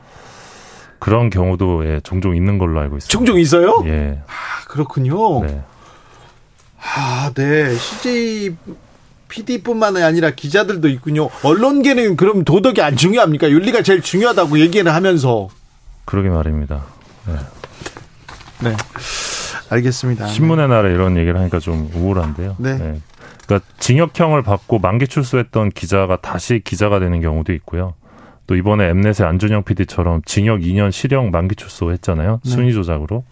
근데 또 재입사했다가 논란이 되니까 엠넷에서 사과를 했는데 네. 아, 뭔가 선을 좀 지켰으면 좋겠습니다. 알겠습니다. 선을 지키는 그런 언론이 언론이 선을 지켰으면 우리 사회가 이 정도는 아닐 텐데 그런 생각도 해봅니다. 자 기자들의 수다 정철은 기자 함께했습니다. 감사합니다. 고맙습니다. 교통정보센터 다녀올까요, 유하영 씨. 수학여행 때 장기자랑 나갈 사람. 전화가 왔죠 저한테. 세월호 엄마들이 연극을 하고 싶어해. 당황하지 않고 노래를 부르며. 저희 지금 제주도 공연이 있어서 가요. 엄마가 대신 그 무대에 서서 한번 놀아볼게. 2014년 4월 16일 그날 아직도 생생합니다. 그날 내가 뭘 하고 있었는지 아직도 다 기억납니다. 그날 이후 아홉 번째 봄이 찾아왔습니다. 그 사이 세월호를 기억하자 그러면서 많은 작품들이 나왔는데요. 그런데요. 그간 다뤘던 작품하고 좀 다른 작품이 있어요. 아, 즐겁습니다. 유쾌합니다. 발랄합니다. 아, 유쾌 발랄한 세월호 다큐멘터리가 우리를 찾았습니다. 4.16 가족극단의 노란 리본 이야기를 담은 다큐멘터리 영화 장기자랑인데요. 장기자랑의 주연 배우 수인이 어머니 김명임 씨 그리고 이소영 감독 모셨습니다. 안녕하세요. 안녕하세요. 네. 어머님 오랜만에 뵈요? 네, 오랜만입니다. 주연 배우 되더니 예뻐지셨어. 응? 표가 나나요? 어, 표 나요. 아이고. 자, 어, 어떤 영화입니까? 아, 감독님. 네. 어, 갑자기 이렇게 들어오니까 네. 좀 당황스러운데, 어, 자, 다큐멘터리 장기 자랑은 네. 세월호가 나오지 않는 세월호 다큐멘터리입니다. 세월호가 안 나와요? 네, 그렇습니다. 네. 전혀 등장하지 않고요. 네. 그리고 사실 저도 세월호 다큐멘터리 보기 너무 좀 두려운 마음이 좀 있었어요. 마음이 무거워가지고 나는 못 가겠어. 대신 카드만 보낼게. 그런 사람들 많아요. 네, 근데 그러면서 좀 기억과 멀어지고 네. 그리고 알고 그냥 내가 2014년 4월 16일에 그런 일이 있어서 그냥 그 기억에 좀 머물러 있는 것 같아서 네. 그 이후 참사 피해자의 어머니들은 어떤 삶을 살고 있는지를 좀 다뤘어요. 예. 그래서 참사 이후 우리는 어떻게 살아갈 것인가 이 이야기를 담은 다큐멘터리라고 보시면 될 것 같습니다. 수인이 어머니, 자 배우 해보니까 어떻던가요? 이거 찍어보니까 어떻던가요? 어, 저는 별로 한 게 없는데 네. 화면을 보니까 배우로 나오더라고요. 아, 그래요? 네. 누가 다 밥상을 차려줬을 뿐, 그냥 먹었을 뿐 별로 한 건 없어요? 예, 그냥 저는 그냥 평상시처럼 생활했을 뿐인데 그거를 영화로 만들어내셨더라고요. 아, 근데 아니야 달라지셨어. 지난번에 봤을 때하고 좀 달라졌어요. 지금 배우 포스가 나고 아, 좀 뽀얀해지셨어. 아, 표가 많이 나나요? 난 안다니까요. 어떠셨어요? 어, 일단 배우가 되고 나니까 네. 좀 행동에 책임을 져야 되겠구나. 네. 옛날처럼 좀 무겁고 그런 분위기는 좀 안 어울리겠구나. 그런 생각을 진짜 많이 했어요. 네. 다큐멘터리 연출하면서 이런 부분에 가장 신경 쓰셨어요? 어, 뭔가 고통을 증언한다거나 아니면은, 어, 물론 우리는 충분히 진상규명이라는 백그라운드를 가, 어, 이렇게 깔고는 있지만 그것을 탐구하는 부분은 되도록 좀 지양을 했었던 것 같고 현재 어머니들이 어, 어떤 마음을 가지고 이후의 삶을 준비하고 있는지 이런 부분을 좀 더 신경을 써서 촬영을 했습니다. 네. 네. 4.16 가족 극단. 극단에서 연극하고 막 그러셨죠, 어머니? 네네. 네. 자, 연극을 해보니까 연극의 힘, 문화의 힘, 여기에 대해서 좀 생각하게 되죠. 네, 그렇죠.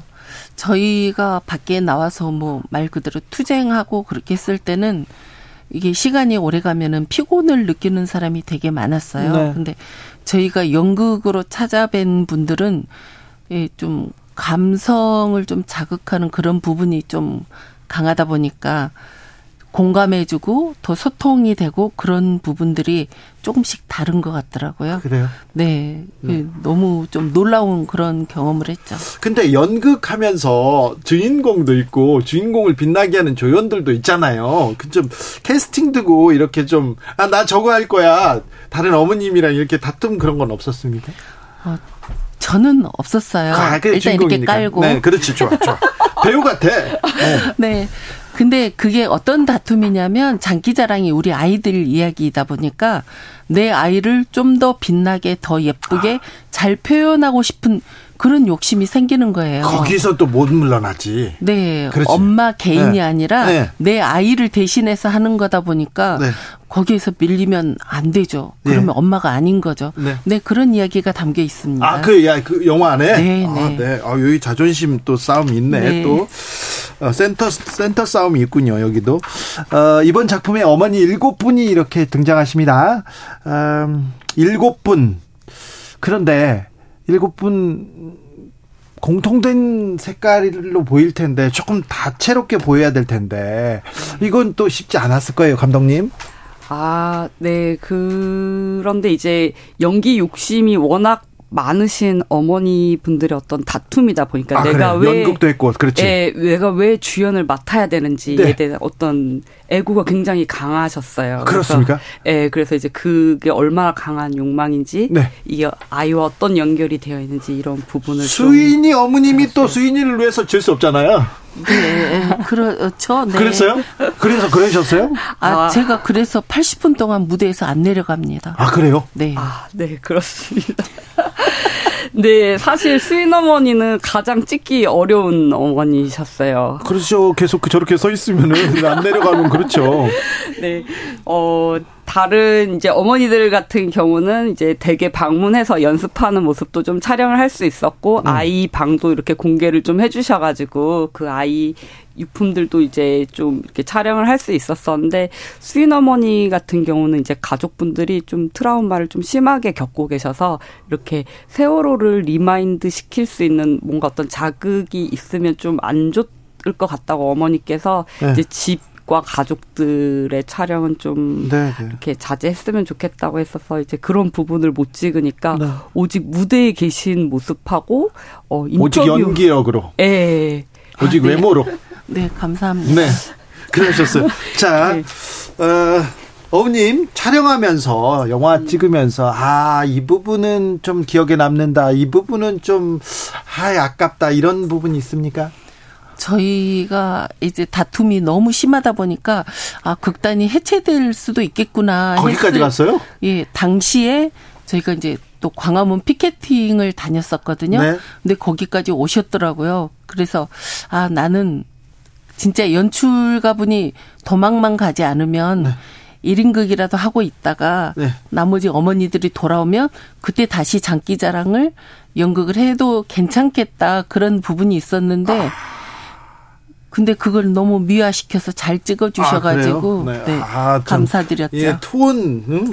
작품에 대한 욕심.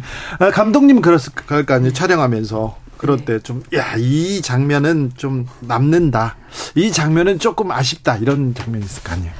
어, 가장 좀 이제 촬영하면서 제가 감동적이었던 장면은 어머니들이 이제 이 연극 안에서 특정 학교가 언급되진 않지만 모두 단원고 교복을 입고 연기를 하세요. 예. 그런데 이 장기자랑이라는 공연을 단원고등학교에 가셔서 이제 공연을 하시거든요. 아이고. 그러다 보니까 관객도 어머니들도 모두 단원고 교복을 입고 이렇게 뭔가 하나 된 느낌이 있었는데 공연이 끝나고 학생들이 어머니들 다 막 안아주셨어요.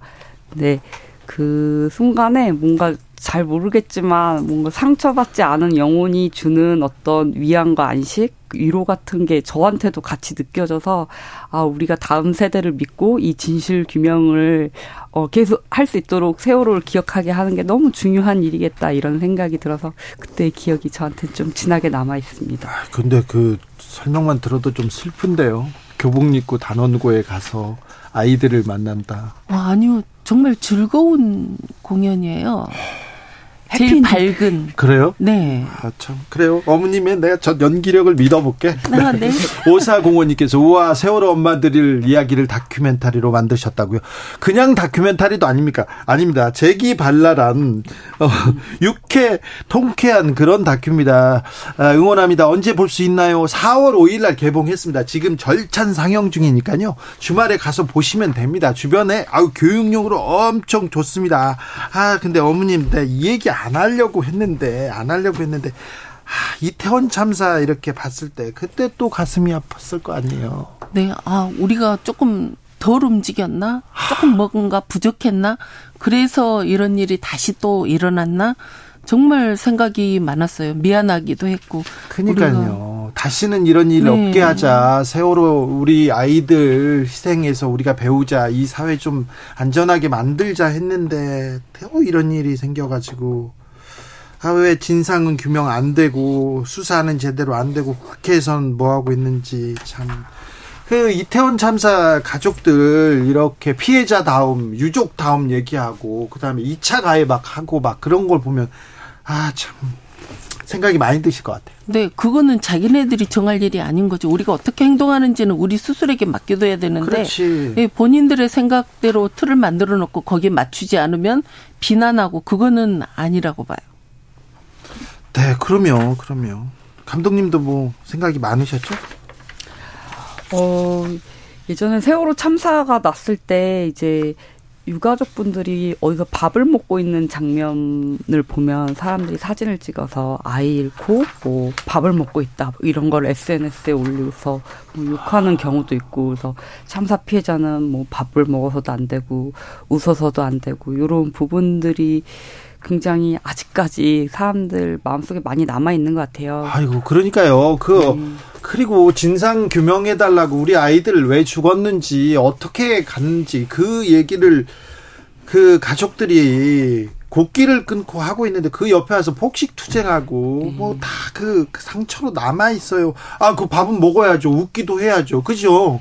어, 저, 저 취재하러 이제 세월호 취재하러 갔는데 제가 너무 가슴이 먹먹해가지고 제 아이가 세월호 아이하고 똑같은 그 학년이에요. 그래가지고 그 세월호 있기 얼마 전에 제주에 수학여행에 갔다 온 거예요. 갔다 왔나? 가기로 했나? 아무튼 그 동갑이에요. 근데 저 취재를 하는데 가슴이 먹먹해서 아무 말도 못 하겠더라고요. 그래가지고 제가 바다만 보고 울고만 있으니까 어머님들이 모셔다가 에이 주 기자 일로 와서 밥 먹으라고 하고 저한테 계속 농담을 하시는 거예요. 그래도 우리는 살아야지 얘기를 아이들을 위해서 해야지. 그러면 어머님들끼리 아마 하늘에 있는 아이들이 이번 작품 보면 엄청 자랑스러워할 거예요. 우리 어머니. 그죠? 네. 아마 가장 기뻐하지 않을까 싶어요. 왜 그러냐면 장기 자랑에서 엄마들이 진짜 많이 밝아졌거든요. 그리고 옛날 모습을 많이 찾아간 것 같아요. 그 작품에서. 그래요? 네. 그래서 아마 애들이 그 부분을 가장 기뻐하지 않을까 네. 생각해요. 7598님께서 감독님, 배우님, 어머님들 정말 고맙습니다. 노란 리본을 늘 차 열쇠 걸고 다니고 있습니다. 늘 운전하면서 기도드리고 기억하고 있습니다. 그렇습니다. 기도하고 기억하는 사람들 정말 많습니다. 이청재님 응원합니다. 꼭 보러 가겠습니다. 네. 지금 절찬 상영 중이니까 극장에서 찾으시면 됩니다. 여러분께서는 지금 영화 장기자랑의 주연 배우 김명임 씨 그리고 이소연 감독과 지금 진행 어, 프로그램 진행하고 있습니다. 음. 자, 조금 나아져야 되는데 세월호를 통해서 이태원 참사를 통해서 좀 나아져야 되는데 좀 나아지고 있는 거 그래도 좀 나아지고 있다 이렇게 생각된 부분이 있어요? 나아지고 있다가 아니라 우리의 생각이 조금 바뀌고 있다라고 느껴요. 왜 그러냐면 밝혀진 것도 없고 얻어진 것도 없지만 그래도 넘어지지 않고 더 열심히 더 꿋꿋하게 앞으로 가야 되겠다 하는 결심하게 되는 계기들이 너무 많이 생기니까 네. 포기하지 말고 끝까지 가야겠다. 같이 해주세요. 감독님은요? 어, 저는 나아지고 있다고 우리 어머니들만 보면 느끼는데 뉴스나 이런 걸 봐서는 네. 좀 찹찹한 부분이 너무 크고요. 네. 네. 저희가 4월 5일에 개봉을 했는데 그 어떤 분이 SNS에 이런 글을 써주셨더라고요. 본인이 이 다큐멘터리를 보고 나서 세월호 참사 때 받았던 상처를 크게 위로받았다는 말씀을 적어주셨어요. 네. 예, 제가 이제 어머니들께 봤던 그 커다란 힘이 관객들에게도 좀 이렇게 전해진 것 같은데 우리 그 힘을 좀 같이 느끼고 세월호 참사를 기억하고 이태원 참사 이후에 어떻게 살아갈지 좀 고민할 수 있었으면 좋겠습니다. 네. 음. 어머님, 4월이 오면 이렇게 아이들 생각도 나죠. 또 세월호 구주기가 가까옵니다. 네. 요즘 어떤 생각 하세요? 봄은 다시 오는데 우리 아이들은 왜 다시 못 올까? 그 추운 겨울이 지나고 그래도 봄은 오는데 이 어려움 속에서 아직도 진상 규명은 왜 안 될까? 우리가 아이들한테 해줄 수 있는 어떤 말을 우리가 과연 가지고 저 세상으로 갈 수 있을까?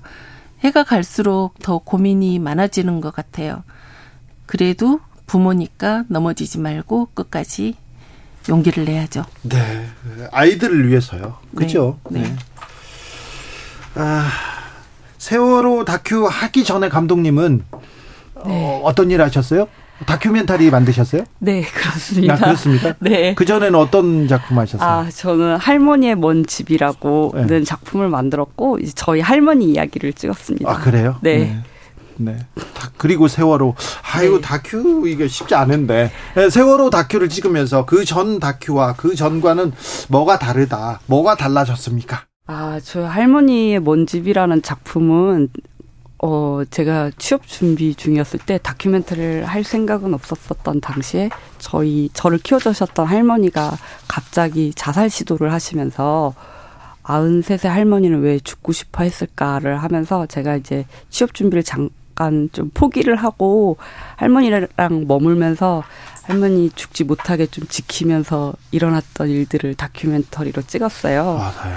예, 근데 이제 뭐 그때 그 작품과 이번 작품은 당연히 주인공이 다르고 어 이야기하고 싶은 부분이 굉장히 다르지만 그냥 제가 생각하기에 어 삶과 죽음 사이에 있는 것은 결국 사랑이 아닐까라는 생각을 좀 했어요. 네. 그래서 네. 이번 장기자랑이라는 작품은 어 다시는 만날 수 없는 아이와 나누는 사랑 이야기 그리고 내가 평생 하지 않았을 것 같은 연극을 시작하면서 연기를 사랑하게 된 이야기, 그런 사랑에 대한 이야기가 아닌가라는 생각을 했습니다. 어머님은 이 영화를 어떻게 설명해 줄 거예요?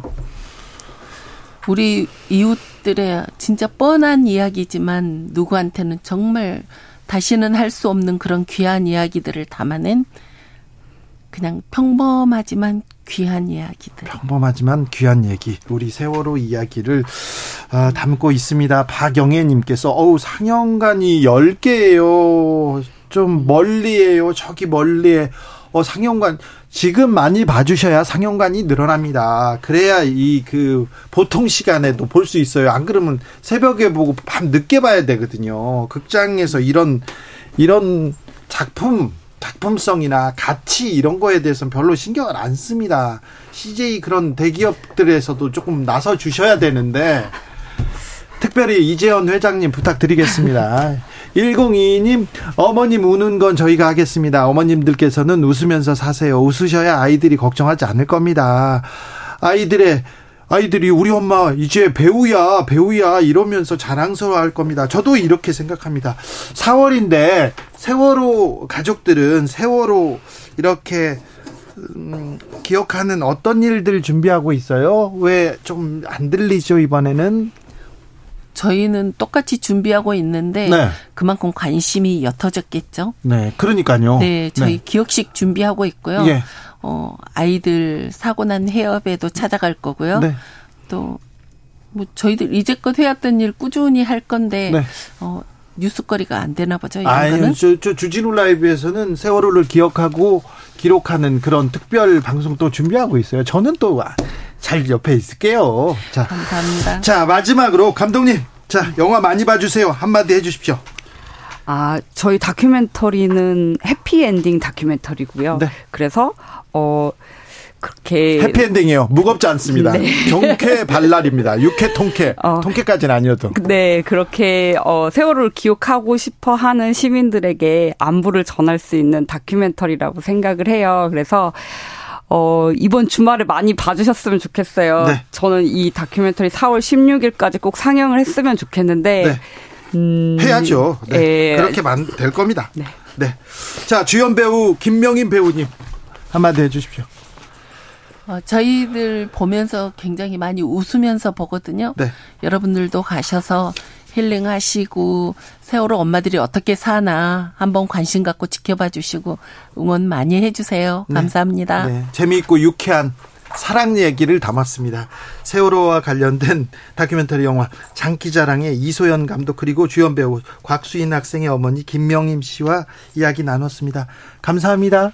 감사합니다. 잘 볼게요. 네. 네. 감사합니다. 네. 안녕히 가세요. 네. 윤종신과 포르테 디 콰트로가 함께 했습니다. 마지막 순간 들으면서 저는 여기서 인사드리겠습니다. 마지막 그대 표정 모두 외워둘게요. 또 마주치는 일이 없을 것 같아. 우리 또다시 사랑은 이렇게 가는 걸 알기에. 자, 그런 가사 한 마디 마음을 울립니다. 아, 주진우 라이브 여기서 물러갑니다. 저는 내일 오후 5시 5분에 주진우 라이브 스페셜로 돌아오겠습니다. 지금까지 주진우였습니다.